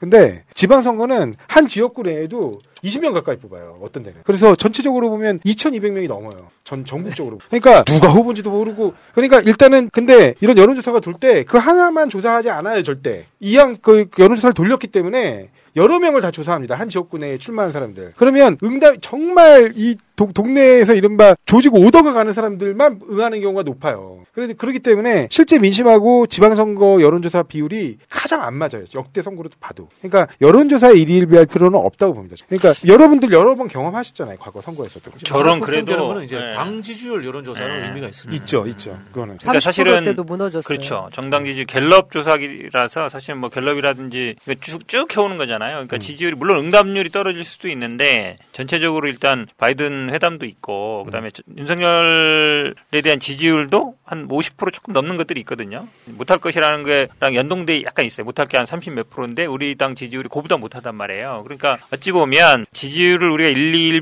1배 할 필요는 없지만 그래도 긴장을 해야 된다고 봐요. 긴장을 해야 된다고 봐서 특히 이제 개항 같은 경우도 그렇고 경기도도 그렇고 뭐 주변에 있는 분들이나 아니면 사람들한테 그래도 뭐 실망하지 않고 예전에 우리 이재명 지지했던 분들이 요번에 또 이제 그 한덕수 총리 통과되면서 많은 분들이 뭐 탈당하겠다 뭐 못하겠다 포기하겠다는 사람들이 많아서 그래도 그래도 그건 아니다. 저도 뭐 문자도 많이 받고 그러지만 그러니까 선거 어쨌든 지지율이 떨어지고 있기 때문에 저는 불- 어쩔 수 없는 상황이 있었다고 봐요. 저도 뭐 당연히 부결시켰다고 보는데 그런 면에서 본다 그러면 조금 더 힘을 내야 된다. 그냥 뭐 안심하고 있어서 될 일은 아닌 것 같아요. 좀 긴장할 필요는 있다고 봅니다. 한덕수 총리 인준시키자마자 권성동 원내대표 그러니까 그쪽에 원내 사령탑이죠. 그첫 일성이 그거잖아요. 지방선거 무서워가지고 네? 무서워가지고 결국에는 인준에 통과시켜준 거다. 쟤는 그 결국에 안 그러니까, 예, 그러니까 사람 아닌 사람들이에요. 저쪽은 그걸 사람이라고 생각하고 협상하면 안 됩니다. 이렇게 밀려주면 안 되는 게또 네. 이제 국회의장 법사위 위원장 이야기 또 꺼낼 거예요. 그렇죠. 또 꺼냈어요. 그, 저, 꺼냈어요. 뭐야, 저기 그 뭐지 호랑이가 네. 그떡 하나 주면 안 잡아먹지 그래놓고 아, 그, 그 음. 다 잡아먹는 그 그런 그렇죠. 사람들이에요. 지금 초박빙이고 우리가 놓치면 안 되는 선거가 경기도지사, 그쵸. 인천시장이거든요. 맞습니다. 그러니까 지금 뭐 이재명 후보 개항을 저도 크게 걱정하지 않지만 그래도 거기 있는 분들이 다 투표를 해주셔야 되는 거고 그와 더불어서 지금 경기도지사 선거는 어떻게 보고 있어요? 경기도시잖아요. 네, 경기도인데, 그러니까 사실은 이제 김은혜 후보가 이제 지금 두 가지 이슈 하나 걸렸는데 하나는 이제 채용 비리 KT 때 그 부분이 있는데 본인 스스로 뭐 경기도 청년들한테 공정하게 뭐 엄마 아빠 찬스 없이 쓰게 아, 다 이랬다 얘기했단 말이에요. 근데 본인이 KT에 들어간 게 일단 다카선으로 들어갔어요. 30대 후반에 없는 자리 만들어서 전무로 갔는데 KT 전무로 그때도 논란이 굉장히 됐는데 아 들어갔더니 그때 MB 정부 MB 정부 대변이 끝나고, 끝나고 간 거죠. 어. 끝나고 간 2012년에 또 그 이 김성태 의원이 그 취업 비리가 문제 됐었잖아요. 근데 거기에 또 껴 있었단 말이에요. 껴 있었는데 뭐 시댁 쪽 사람이라고 그렇단 말이에요. 나왔는데 본인은 뭐 절차에 관여도 안 했고 지금은 뭐라고 하고 있냐면 아 최종적으로 합격 안 했으니까 채용비리 아니다. 아, 이게 굉장히 말이 안 되는 게 최근에는요. 저도 뭐 이런 거 몇 건 하지만 면접 심사 통과만 시켜도 채용비리 무조건 업무방해로 기소해요. 근데 이 당시에 수산 그 검찰에서 참고인 조사를 했는데 최종 합격이 안 돼서 기소를 안 했다 이렇게 얘기하고 있단 말이에요. 그, 그 사실은 제가 보기 완전 봐준 거예요 이거는. 그러니까 고무줄 네. 잤던 거죠. 네, 봐준 거예요. 근데 민주당 인사들은 만약에 그런 일이 벌어졌으면 말 한마디 한것 가지고도 기소해가지고 처벌을 하고 거기는 최종 합격 안 됐으니까 아니라고 그러죠. 그러니까 단순히 추천만 한 게 아니고 1차 서류 면접에서 불합격한 사람은 합격됐단 말이에요. 근데 이거를 본인은 그냥 추천만 하고 뭐 서류만 잘 봐달라고 얘기했다는데 그거를 어떻게 믿을 수 있어요? 당연히 여기에 관여했을 거라는 게 합리적인 의심이잖아요. 왜냐하면 추천을 했으니까. 뭐 추천한 한 사람이 아니면 이게 불합격이 학교로 됐겠어요? 그런데 아 저는 관여를 안 했고 지금 보면은 관여 안 했다, 청탁 안 했다 그래도 요즘 뭐라 그러는지 알아요? 부정 청탁 안 했다. 이게 부정이란 말을 그러니까 한마디로 얘기하면 어디가- 청탁을 했는데 부정 청탁을 아, 안 했다. 부정이 부정 청탁 안 했다. 그러니까 어 그러니까- 쉽게 얘기하면 이게 조작하는 데장 관여 안 했다라고 이제 미꾸라지처럼 빠져나가는 건데 제가 보기에는 이건 빠져나가기 쉽지 않아요. 아니 민주당 후보였으면 진작에 그, 아니 저기 뭐야 그 허위 사실 공표로 벌써 수사 들어갔을 거예요. 그렇죠. 저는 그래서 우리 저기 김동연 후보는 굉장히 운이 좋은 그런 방향으로 가고 있다. 그 생각이 들더라고요. 뭐 김은혜가 뭔가를 얘기를 하면 계속해서 자기 발등 찍는 걸로 다시 돌아오잖아요. 네. 그런 부분들이 있어서 일산대교도 그래 일산대교. 큰 걱정이 안 일산대교도 되고. 1년 저 지난번에 당내 경선할 때는 이재명 후보가 1조 원을 후임자에게 물려주고 갔다 이랬는데 지금은 이제 free pass 그 앞에 가서 기자회견 했어요. 저 김포랑 일산 사람들은 공짜로 음. 하고 다른 사람들은 돈 내고 가야 되나 봐. 그래서 후보 그런 또 무료화거든요. 차라리 하지 말든가. 음. 그래서 제가 보기에 김은혜 후보가 준비가 참 안 됐다. 정책 이- 예. 이해도가 완전 떨어지더라고요. 이 사람이 내가 보니까 재산세를 뭔지 잘 모르나 봐. 지방 교부세에 대해서 어, 이해도 하나도 어, 없던데. 그것도 저는 모르고, 자, 재산세를 100% 감면 해준다 그래서 재산세는 도에서 받는 게 음. 아니잖아요. 그렇죠. 시군구에서 받는 거거든요. 그럼 시군구에서 얘기가 돼야 되는 거예요. 경기도에서 재산세를 깎아줄 수가 없어. 음. 근데 뭐, 몇 억 이하, 9억 이하가는 재산세를 100% 감면해준다 하잖아요. 그 이걸, 어, 갑자기 도지사 후보가 재산세 얘기를 하면 되나? 음. 이런 생각이 드는데, 그 말에 대해서 잘 이해를 잘 못하는 것 같더라고. 그 저기 네. 서초구청장 하셨던 조은희 후보한테 좀 물어보시죠. 어, 그렇지. 서초구청장이 얘기하는 건 말이 거기, 돼. 예. 거기서 개, 그 재산세 예. 감면을 해줬거든 실제로. 그렇지, 실제로 해줬죠. 예. 어. 서초구니까 예. 충분히 그 구에서는 할수 있죠. 할수 있는 이야기. 예. 그 얘기 듣고 따라한 거 아닌가 모르겠네. 인천시장 우리 박남준 시장님은 지금 확실하게 그게 여론조사가 지금 약간 박빙으로 나와서 그렇긴 한데 우위에 설 수밖에 없는 게 이번에 4년 지난 4년을 경험해봤거든요 인천 시민들이. 근데 유정복 시장도 이전에 경험을 해봤잖아요. 네. 그 앞전에 그 인천시의 발전에 어떤 분이 정말 도움이 됐던가를 다들 피부로 느끼고 있거든요. 공약 이행률 SA 등급 그리고 C 등급에 확연한 차이가 있으니까 여러분들이 투표만 해주시면 저희가 분명히 이길 수 있을 거라는 생각이 듭니다. 지금 저는 강원도도 굉장히 강원도, 지금 어, 정말 이렇게. 어. 춘천 이런 지역에서는 지금 이광재 후보가 앞섰거든요. 근데 여론조사가 어떤 거 이렇게 엎치락뒤치락 하면서도 아주 가까이 근접했다는 얘기를 들었어요. 후보가 워낙 차이가 나니까 여기도 김진태 후보 계속 막말한 거 말고 뭔가 했던 그 보여준 실적이 전혀 없잖아요. 근데 이광재 후보는 이광재 도지사 시절도 그렇고 국회의원 되고 나서 이번에는 강원 특별자치도시라는 그것을. 만들어 오겠다고 한 거를 따왔거든요. 일단 상임위 통과됐잖아요. 예, 네. 통과됐고 그런 뭐 정책 통이니까 차이가 큰데도 네거티브를 엄청 심하게 하고 있나 본데 그게 또 노년층에는 먹힌다고 합니다. 음. 그 이광재 후보 이야기하면서 우리 이제 정책통이라는 이야기를 제가 하나 설명을 좀 음. 드리고 싶은데요. 정책을 많이 알고 정책을 잘 내놓는다고 하는 게 그게 정책통이 아니에요. 이광재 후보처럼 그 프로세스를 가지고 전략적으로 활용할 줄 알아야 돼요. 음. 아, 그 특별자치도를 가지고 국회에 올려가지고 입법을 만들고 하는 과정에서 이게 결국은 뭐냐면은 신뢰가 생겨버리잖아요. 음. 아, 그런 것들을 만들고 홍보하고 마케팅하고 하는까지를 좀 남은 기간 동안에 우리 후보들이 잘 해주셨으면 좋겠어요. 정책 이슈가 그래도 있어야 됩니다. 원래 그렇잖아요. 항상 뭐 정치인의 세 가지 자질이 정무, 정책, 그다음 홍보라 그러는데 그 세 가지가 다 유기적으로 연결 해야 사실은 결과가 나오거든요. 여기 저희 앞에 여기 딱 써져 있잖아요. 투표하면 이긴다. 파란에 투표합니다. 근데 그러니까 지금 그 지역 내에서 이렇게 관심 없는 분들 지방선거 관심 없는 분도 많고 하니까 외부에 우리 그 출향했다라는 표현 쓰잖아요. 네. 저 부산에서 뭐 전 여기 네. 인천으로 왔고 또 강원도 분이 지금 서울에 음. 계시거나 이런 출향에 계신 분들이 다시 또 그 지역에 계신 그렇죠. 친인척이나 부모님께 전화 한 통 해주는 거 이것도 굉장히 굉장히. 중요한 것. 같습니다. 네. 지금 그런 노력들을 좀 부탁 드릴 때라고 생각이 드네요. 힘내시고요. 오늘 저희 정치 1번가는 여기까지 예, 이야기한 걸로 하겠습니다. 마지막 뭐 인사하실 말씀 있어요? 짧게?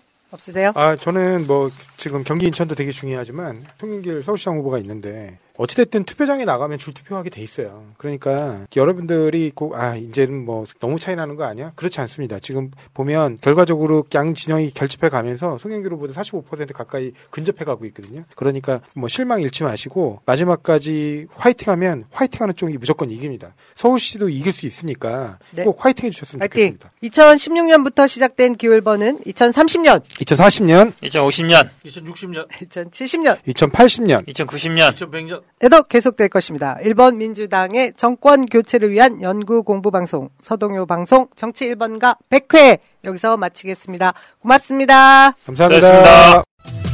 세상은 오지경 요지경 속이다 지금부터 대한민국 제16대 대통령 노무현 대통령 서거 13주기 추도식을 시작하겠습니다. 먼저 국기에 대한 경례가 있겠습니다. 모두 자리에서 일어나 주시기 바랍니다. 국기에 대하여 경례.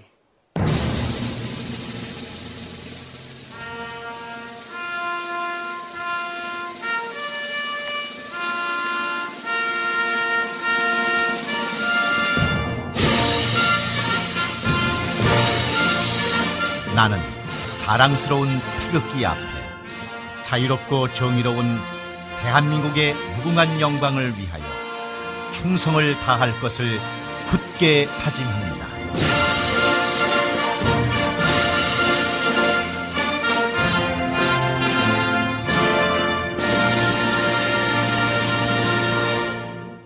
바로 이어서 진영 이음 합창단의 노래에 맞춰서 애국가 1절을 재창하도록 하겠습니다.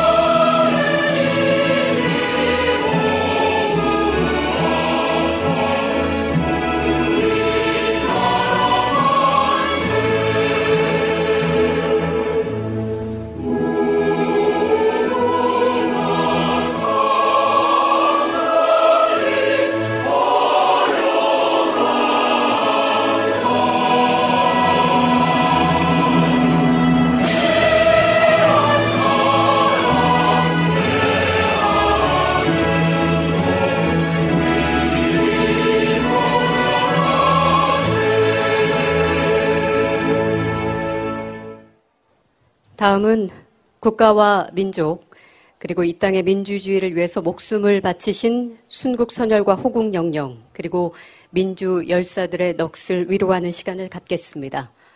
일동 묵념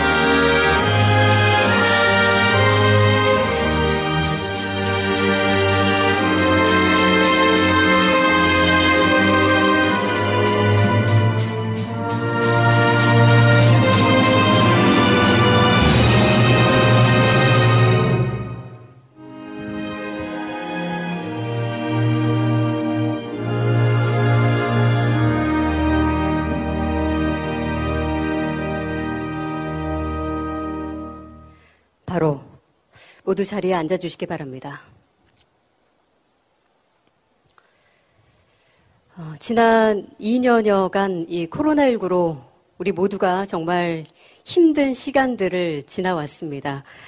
어, 다행스럽게도 K-방역이라는 말이 생길 정도로 우리 정부가 정말 훌륭한 어, 방역 정책을 펼쳐줬고 또 우리 국민들께서 적극적으로 협조하고 어, 참여를 하면서 이제 서서히 어, 평화로운 일상을 되찾아 가고 있습니다. 여러분 모두 수고 많으셨습니다.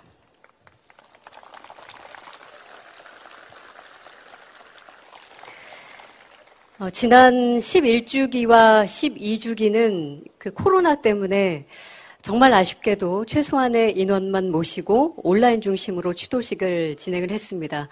어, 그런데 올해는 이렇게 전국의 많은 시민분들이 다시 잔디 광장을 메워 주셔서 함께 할 수 있어서 너무나 기쁘고 그리고 감사한 마음입니다. 함께 있는 우리를 보고 싶었습니다. 어, 13번째 봄, 사람 사는 세상, 봉하마을에서 올해도 다시 인사드립니다. 노무현 대통령 어, 서거 13주기 추도식 사회를 맡은 저는 아나운서 박혜진입니다.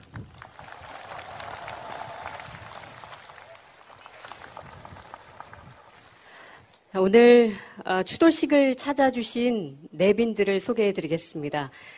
먼저 전국 각지에서 6천여 시민 여러분들이 추도식장을 찾아주셨습니다. 정말 감사합니다. 그리고 언제나 대통령님 곁을 지켜주시는 노무현 재단 회원분들도 참석해 주셨습니다. 봉하마을과 진영 그리고 김해 주민분들께서도 자리해 주셨습니다. 감사합니다. 어, 이번에는 여러분들이 정말 반가워해 주실 분인데요. 어, 노무현 대통령 서거 8주기 추도식에서 국민 여러분들께 어, 약속했던 그대로 오늘 이 자리를 다시 찾아주셨습니다. 어, 지난 5년간 국정 운영을 정말 훌륭하게 잘 맞춰주시고 이제 어, 시민의 한 사람으로서 우리 곁으로 다시 돌아와 주신 문재인 전 대통령 그리고 김정숙 여사께서도 자리해 주셨습니다. 여러분 큰 박수로 예 환영해 주시기 바랍니다.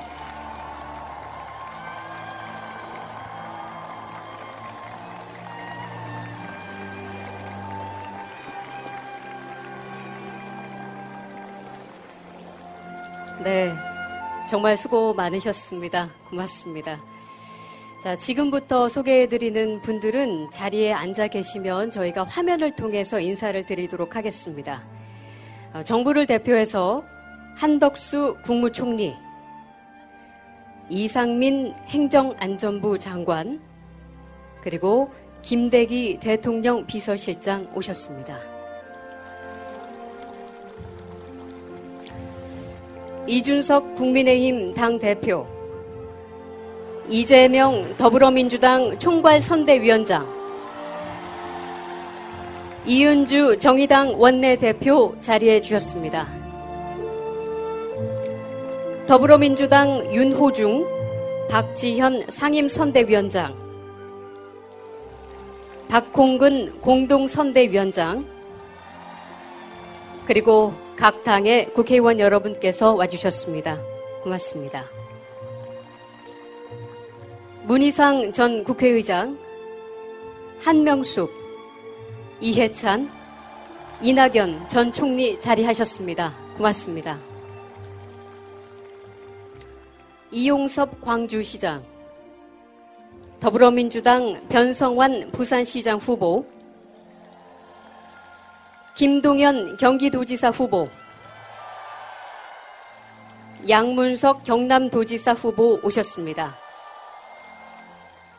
그리고 송유인 김해시 의회 의장 및 시의원 여러분도 참석해 주셨습니다. 고맙습니다.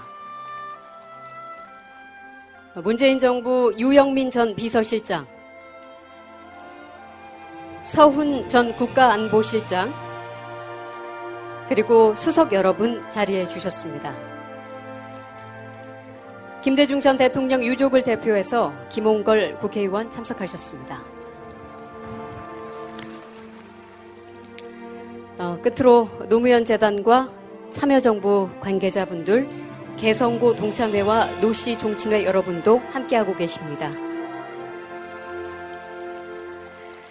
어, 그 외에도 더 많은 분들이 함께하고 계신데요. 시간 관계상 일일이 다 소개해드리지 못해서 죄송합니다. 어, 노무현 대통령을 추모하는 한마음으로 이렇게 더운 날에도 함께해 주신 모든 분들 환영하고 또 진심으로 감사의 인사를 전해드립니다. 자, 다음은 공식 추도사 시간입니다. 어, 김대중 정부와 노무현 정부에서 통일부 장관을 역임하셨고 또 문재인 정부에서 남북 정상회담 원로 자문단 또 제18대 민주평통장문회의 수석 부의장 등을 어, 지내셨습니다. 남북 관계 개선 그리고 한반도 평화 번영의 길을 위해서 늘 애써주고 계신 정세현 전 장관을 모시겠습니다. 노무현 대통령님, 오랜만에 이곳 봉화마을에서 당신의 이름을 부르다 보니 지난날 당신과 저 사이에 있었던 일들이 주마등처럼 머릿속을 스쳐가면서 가슴이 좀 뭉클해집니다. 더구나 부엉이 바위를 바라보니까 더 그렇습니다. 너무 슬퍼하지 말라는 말씀을 남기고 떠나신 후에 세월은 속절없이 흘러서 우리는 벌써 13번째 봄을 또 맞이했습니다. 어김없이 다시 찾아온 찬란하지만 가슴 아픈 5월에 당신에 대한 그리움을 가득 안고 살아가는 사람들이 오늘 이곳 봉화머리에 이렇게 많이 모였습니다. 보이시지요? 예. 김대중 정부의 마지막 통일부 장 관으로 일하던 제가 노무현 정부의 첫 통일부 장관으로 계속 일하게 되면서 당신을 만나게 된 건 참 특별한 경험이었습니다. 남북 관계와 관련해서 당신께서 저에게 하신 큰 말씀, 그것은 지금도 저희 귀에 쟁쟁하게 울리고 있습니다. 앞으로도 영원히 잊혀지지 않을 것입니다.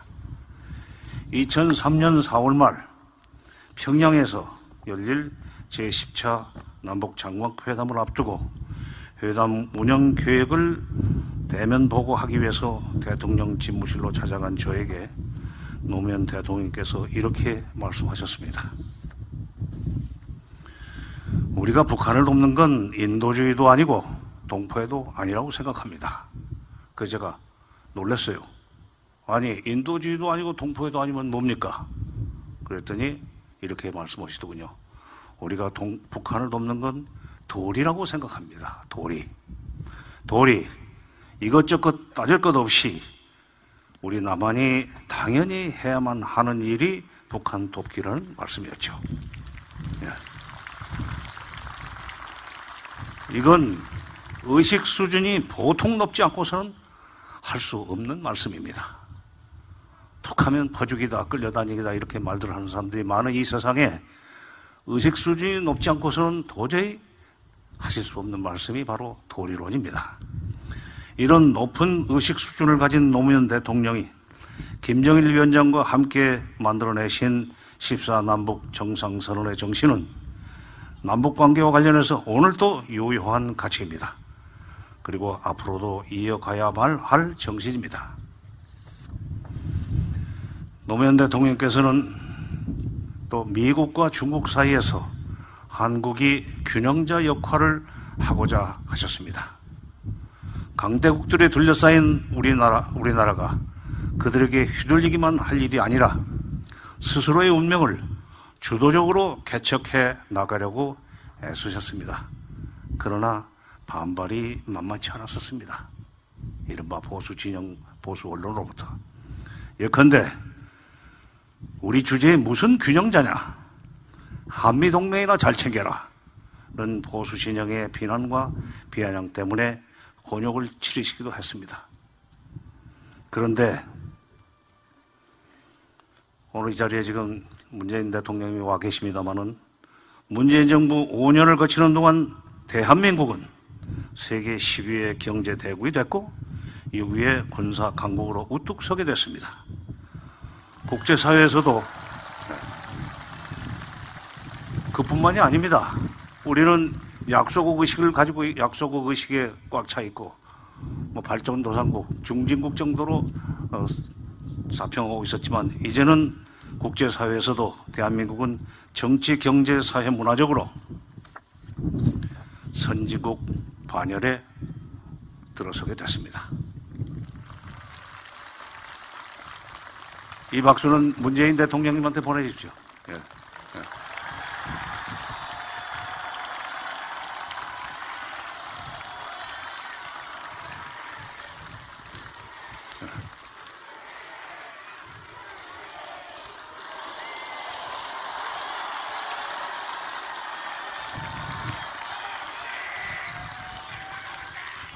이제는 우리나라도 노무현 대통령님 생전의 꿈이었던 주대 있는 외교 철학을 되살려서 동북아 국제 정치에서 능히 균형자 역할을 할 수 있는 힘이 생겼습니다.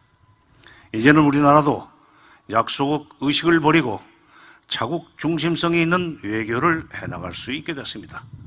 노무현 대통령님 기뻐해 주십시오. 오랜만에 봉화마을을 찾아왔더니 당신께서 퇴임하신 후 가장 행복한 때를 보내시던 이곳에 당신께서 추구하셨던 가치를 담아낼 기념관이 우뚝 들어섰군요. 당신께서 삶을 통해 온몸으로 보여주셨던 기득권 및 수구 세력과의 투쟁, 지역주의 극복과 지역 균형 발전을 위한 노력, 통일보다 평화가 먼저라고 하시면서 남북 협력은 도리라면서 외교에서도 자국 중심성을 키우고자 하셨던 그 정신은 당신께서 가신 후에도 여전히 우리 사회의 화두로 어, 그리고 숙제로 남아 있습니다. 최근 대선 패배 후에 기운이 나지 않는다고 말씀하시는 분들이 적지 않습니다. 뉴스도 보기 싫다는 분들도 많습니다. 현실적으로. 그럴수록 더 각성을 해서 민주당을 더 키워나갈 수 있는 힘을 모아주십시오.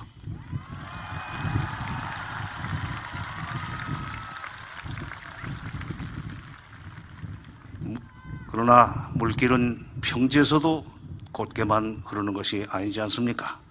강물은 구불구불 흐르면서도 바다를 포기하지 않는다는 생전의 당신 말씀처럼 우리 정치도 늘 깨어있는 강물처럼 바다로 바다로 향해서 나갈 것이라고 믿습니다.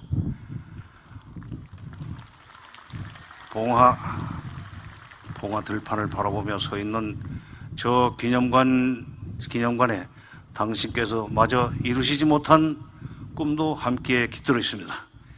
깨어있는 시민들이, 아직 숨쉬고 있는 시민들이 그 꿈을 마저 이루기 위해서 한 발 한 발 앞으로 나갈 수 있도록 손을 내밀어서 우리를 이끌어 주시기 바랍니다. 노무현 대통령님, 다시 한번 당신의 이름을 불러봅니다. 사실 그립습니다. 또 오겠습니다. 그동안 편히 쉬십시오. 2022년 5월 23일 정세현.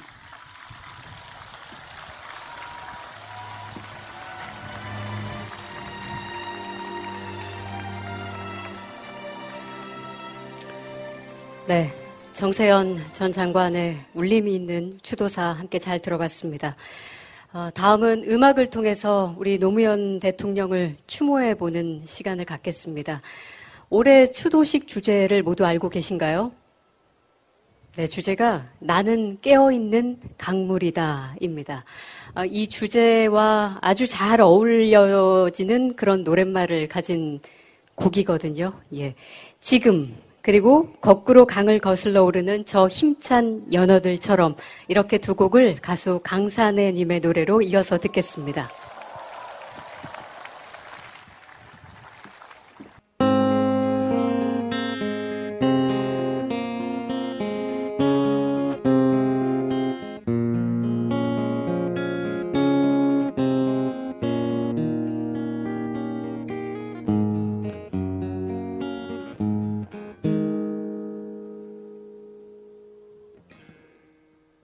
그대가 자고 있을지도 모르는 지금을 생각해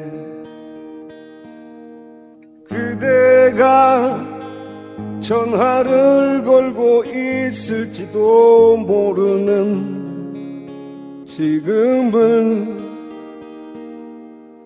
무언가를 찾고 있나요? 무언가를 느끼고 있나요? 지금 그대가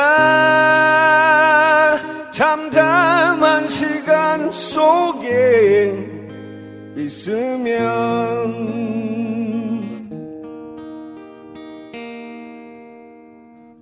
그대가 일하고 있을지 모르는 지금을 생각해 그대가 생각에 빠져 있을지도 모르는 지금은 무언가를 찾고 있나요? 무언가를 느끼고 있나요? 지금 그대가 편안한 시간 속에 있으면 좋겠네.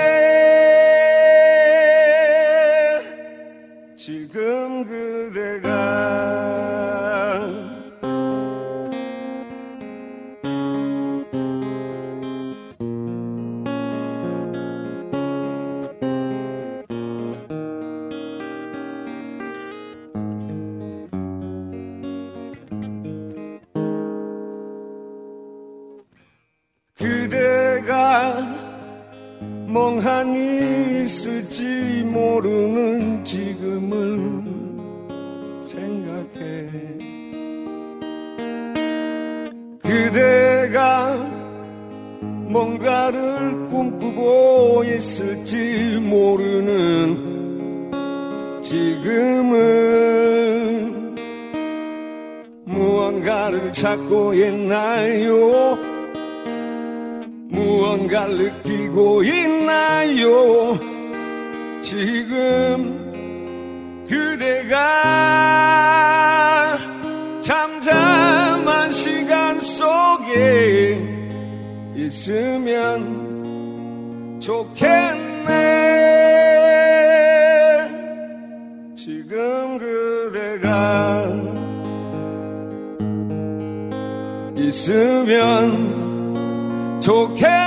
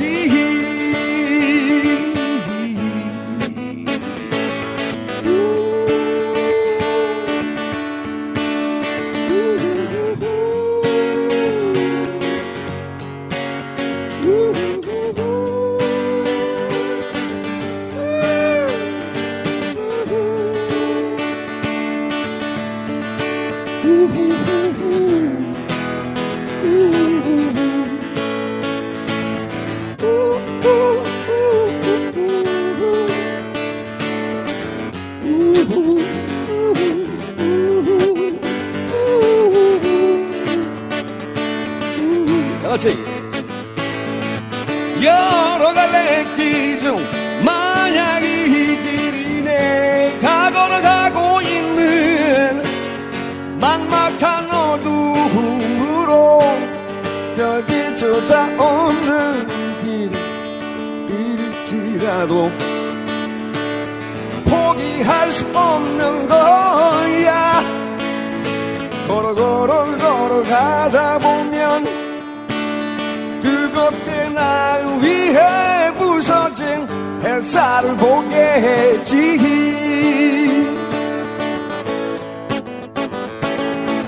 그래도 나에겐 너무나도 많은 축복이란 걸 알아.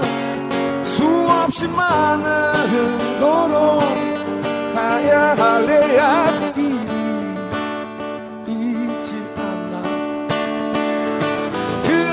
다시 가다 보면 걸어 걸어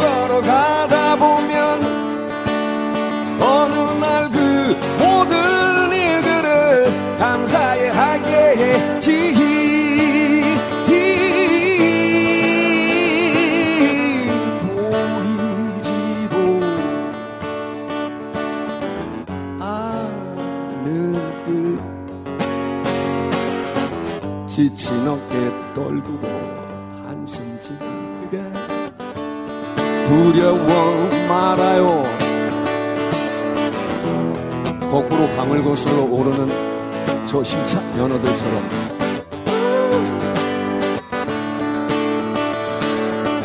걸어가다 보면 걸어가다 보면 걸어가다 보면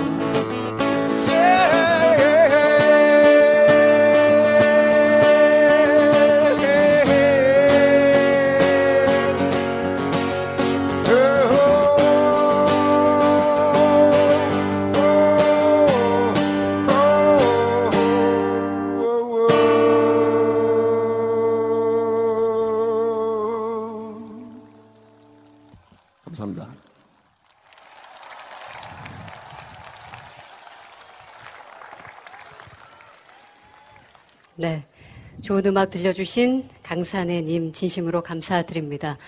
어, 이어서 시민 추도사 시간입니다. 깨어있는 시민, 문화체험 전시관 도슨트로 활동하고 계시는 조규혜님의 추도사가 있겠습니다.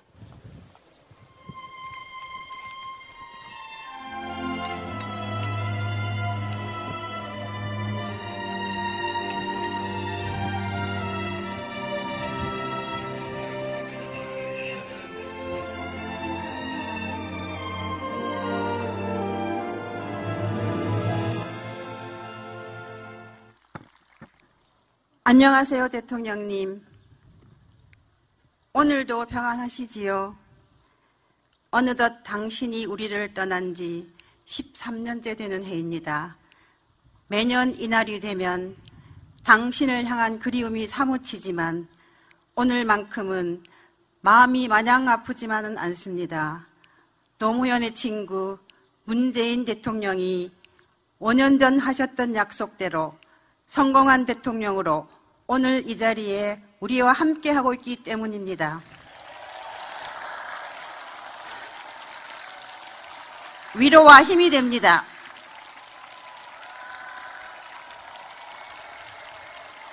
노무현 대통령님, 제가 당신을 처음 알게 된 것은 1990년의 일입니다. 3당 전당, 합당 전당대회에서 이 있습니다. 라고 외치던 TV 속 당신의 모습이었습니다. 올곧고 당찬 젊은 정치인. 내가 알게 된 당신의 첫 모습입니다. 그 뒤로 내 삶이 바빠 당신을 잊고 살았습니다. 지금 돌이켜보면 후회가 됩니다. 당신이 노사모와 함께 2002년 대선에서 노풍을 불러일으킬 때도 내 자식 키우느라 바빴습니다. 당신에게 한 표를 행사한 것으로 위안을 삼았습니다. 봉하마을에서 다시 만난 당신은 소탈한 시민이었습니다. 시민들과 함께 대화하고 노래하는 당신의 모습은 마냥 행복해 보였습니다. 2009년 2월 진영으로 이사 오면서 그런 당신을 자주 만날 수 있으리라 막연히 기대했지만 그러지 못했습니다. 당신을 떠나보내는 5일 내내 그저 슬퍼하는 것만이 제가 할 수 있는 전부였습니다. 하지만 대통령님, 저는 당신이 떠난 봉하마을에서 봉하산을 오르고 화포천을 거닐며 당신이 만들고자 했던 사람 사는 세상을 조금씩 배워가고 있습니다. 2017년에는 두 딸의 손을 잡고 수차례 광화문으로 나가 촛불을 들기도 했습니다. 당신의 역사를 함께하지 못한 후회를 다시는 하고 싶지 않았습니다. 깨어있는 시민으로 딸들에게 부끄럽지 않은 떳떳한 부모가 되고 싶었습니다. 대통령님, 이제 봉화 마을은 저에게서 손님이 오면 꼭 들러야 할 장소가 되었습니다. 당신에 대한 애정으로 2019년부터 노무현 자대의 후원 회원이 되었고 올해에는 당신이 살던 지붕 낮은 집을 당신을 대신해 시민들에게 안내하는 자원봉사자가 되었습니다. 그리고 올해 당신의 생일을 맞아 비로소 문을 열게 될 깨어있는 시민문화체험전시관의 시민해설사가 되었습니다. 열심히 공부해서 당신의 일생과 꿈, 가치와 철학을 전달하겠습니다. 당신의 소박함과 따스함을 이야기하겠습니다. 대통령님, 당신이 저를 한 걸음 한 걸음 나아가게 했습니다. 깨어있는 시민으로 이끌었습니다. 저도 당신의 생각과 제 경험을 주변 사람들과 함께 나누는 깨어있는 강물이 되겠습니다. 당신의 말씀처럼 굽이쳐 흐르더라도 바다를 포기하지 않는 강물이 되겠습니다. 당신이 가꾼 푸르른 화포천이 당신을 더욱 생각나게 합니다. 노무현 대통령님 보고 싶습니다. 사랑합니다. 2022년 5월 23일 사람 사는 세상 봉화마을에서 조교에 올림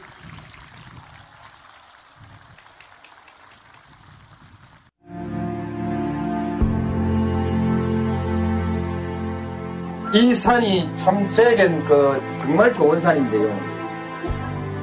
어릴 때 올라가면 그게 제가 볼 수 있는 더 넓은 세계 모두였습니다.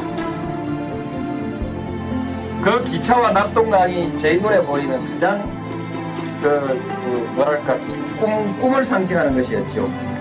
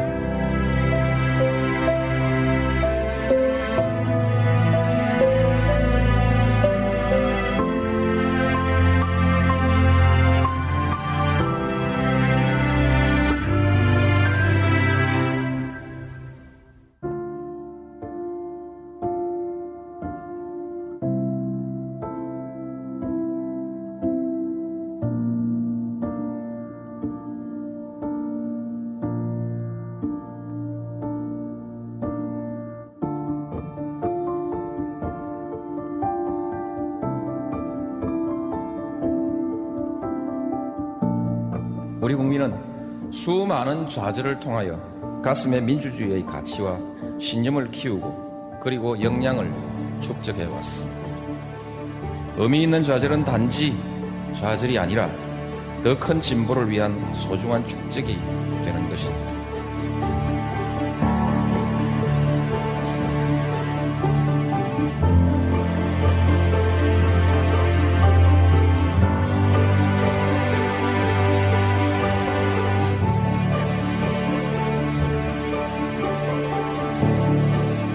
역사라는 건 그렇지 않습니다. 언제나 파도가 한 번 밀려가면 한 번 밀려오게 돼 있고 강물은 동쪽으로 한 번 굽으면 서쪽으로 반드시 한 번 굽게 돼 있습니다.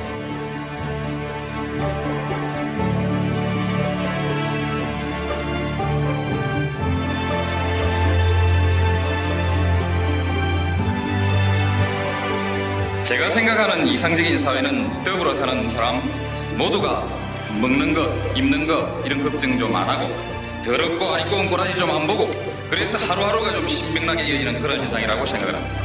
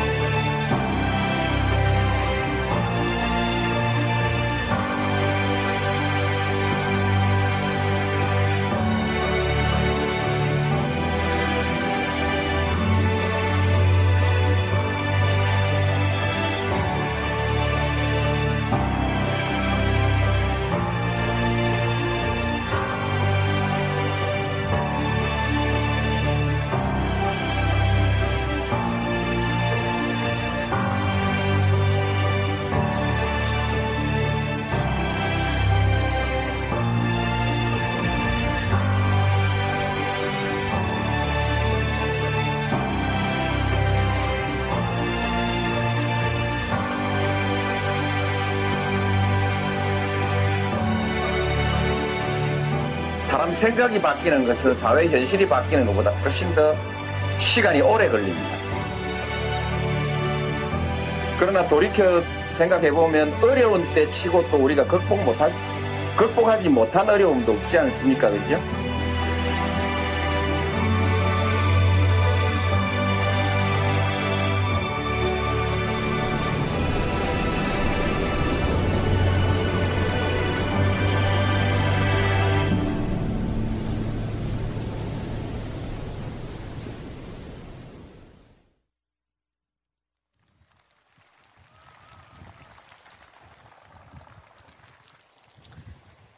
영상으로 만나 뵙고 또 이렇게 목소리를 들으니까 대통령님이 오늘따라 더욱더 그립고 보고 싶습니다.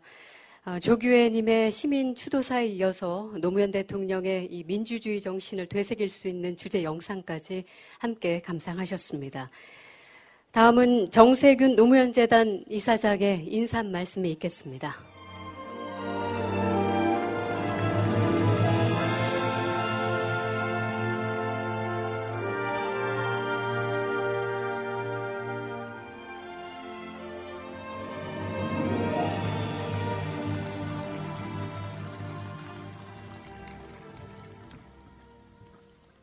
노무현 대통령님 서거 13주기 주도식에 참석해 주신 여러분 감사합니다. 전 세계를 휩쓴 코로나 사태 속에서 우리는 성숙한 시민 정신으로 위기 극복의 모범 국가로 우뚝 섰습니다.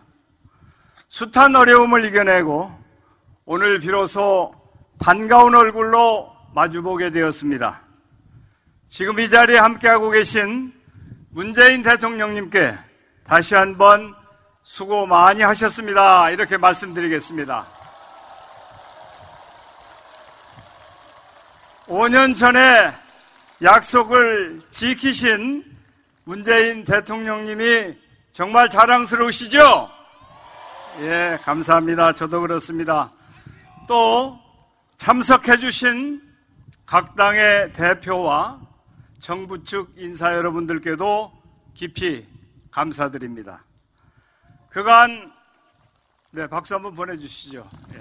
환영의 박수를 보내주시고 계십니다. 그간 코로나로 인해 만나 뵙지 못했던 후원 회원 여러분 그리고 노무현을 잊지 않고 함께 해 주신 깨어있는 시민 여러분 먼 길 마다하지 않고 와주셔서 정말 감사합니다. 저는 5년 전 국회의장 자격으로 이곳에서 공식 추도사를 한 바 있습니다. 시간이 흘러 오늘 노무현 재단 이사장의 자격으로 여러분을 맞이하는 소회가 남다릅니다. 퇴임 후에 시민 곁으로 돌아가 시민과 함께 이루고자 했던 노무현 대통령의 꿈은 국가가 국민을 존중하는 사회였습니다. 아무도 흔들 수 없는 나라, 나라다운 나라를 위한 국민의 열망이 모였던 촛불 광장으로부터 5년. 지금 우리가 얼마나 민주주의 진보를 이뤘는지는 역사의 평가에 맡겨야 할 것 같습니다.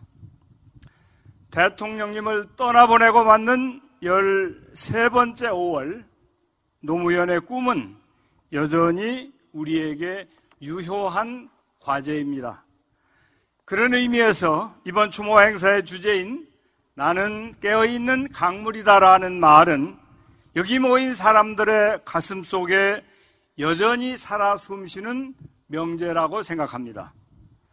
노무현 대통령께서는 늘 사직상의 자세로 사셨습니다. 잘 나가던 변호사에서 힘없는 이들을 돕는 인권 변호사로 민주화 인권의 가치를 실현하기 위해 앞장섰고 당선이 확실시 됐던 종로구를 버리고 험지 부산으로 내려가 망국적 지역구도 타파를 위해 모든 것을 내 던졌습니다.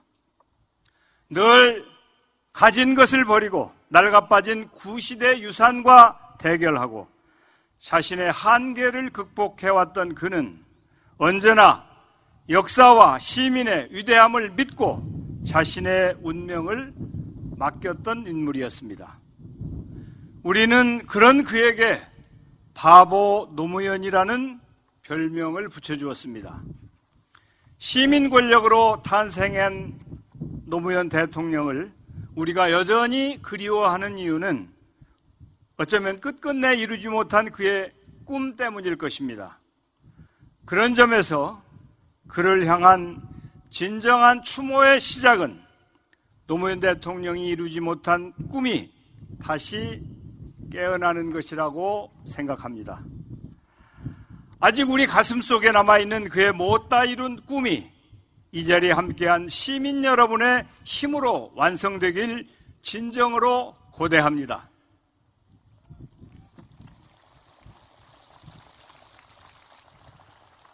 이곳 봉화들판에 세워진 깨어있는 시민 문화 체험 전시관은 지역을 거점으로 노무현의 시민 민주주의를 함께 배우고 함께 키워내는 공간이 될 것입니다. 9월 말 서울에서 개관하는 노무현 시민센터 또한 민주주의의 새로운 플랫폼으로 자리 잡을 것입니다. 깨어있는 시민 여러분, 노무현 대통령이 그토록 바랐던 민주주의의 완성을 향해 한 걸음 더 나아갑시다.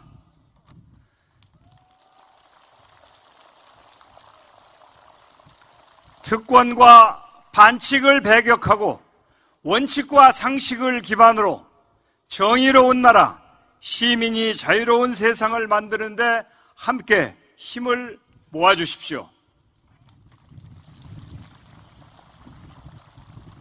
다시 한번 함께 하신 내빈 여러분, 그리고 시민 여러분, 진심으로 감사드리면서 부디 건강한 모습으로 내년 이 자리에서 다시 만날 수 있길 바랍니다. 감사합니다.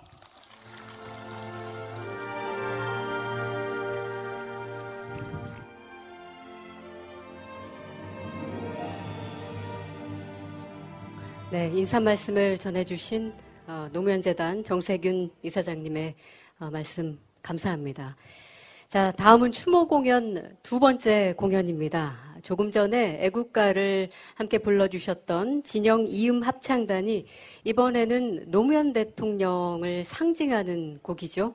예, 상록수를 들려드리겠습니다. 이 수도식장에 함께 계신 시민 여러분들께서도 같이 불러주시면 좋을 것 같습니다.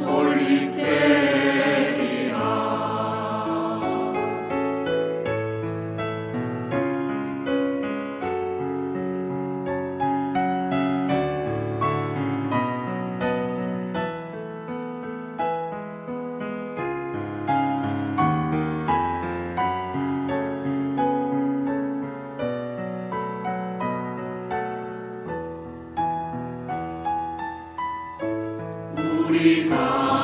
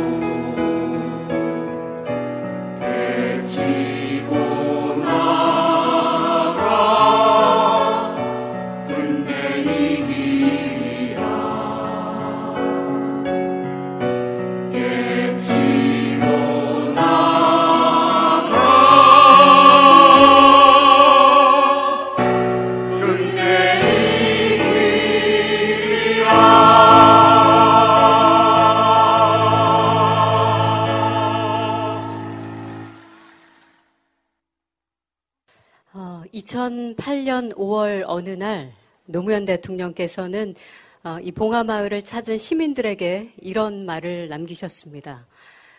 어느 강도 성급하게 바다로 직진하지 않습니다.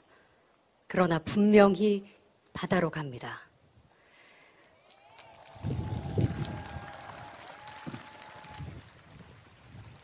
네, 노무현 대통령 서거 13주기 추도식 13번째 봄, 나는 깨어있는 강물이다. 오늘 이렇게 더운 날에도 먼 길 함께 해주셔서 어, 광장을 가득 메워주신 우리 시민 여러분들, 그리고 온라인으로 또 이 추도식을 함께 해주고 계신 전국의 모든 시민 여러분들, 여러분들 모두가 깨어있는 강물입니다. 포기하지 않고 묵묵히 흘러 바다로 가는 강물입니다. 희망의 바다, 그리고 성숙한 민주주의의 바다로 가는 그 길에 언제나 함께 해 주시기를 부탁드리겠습니다.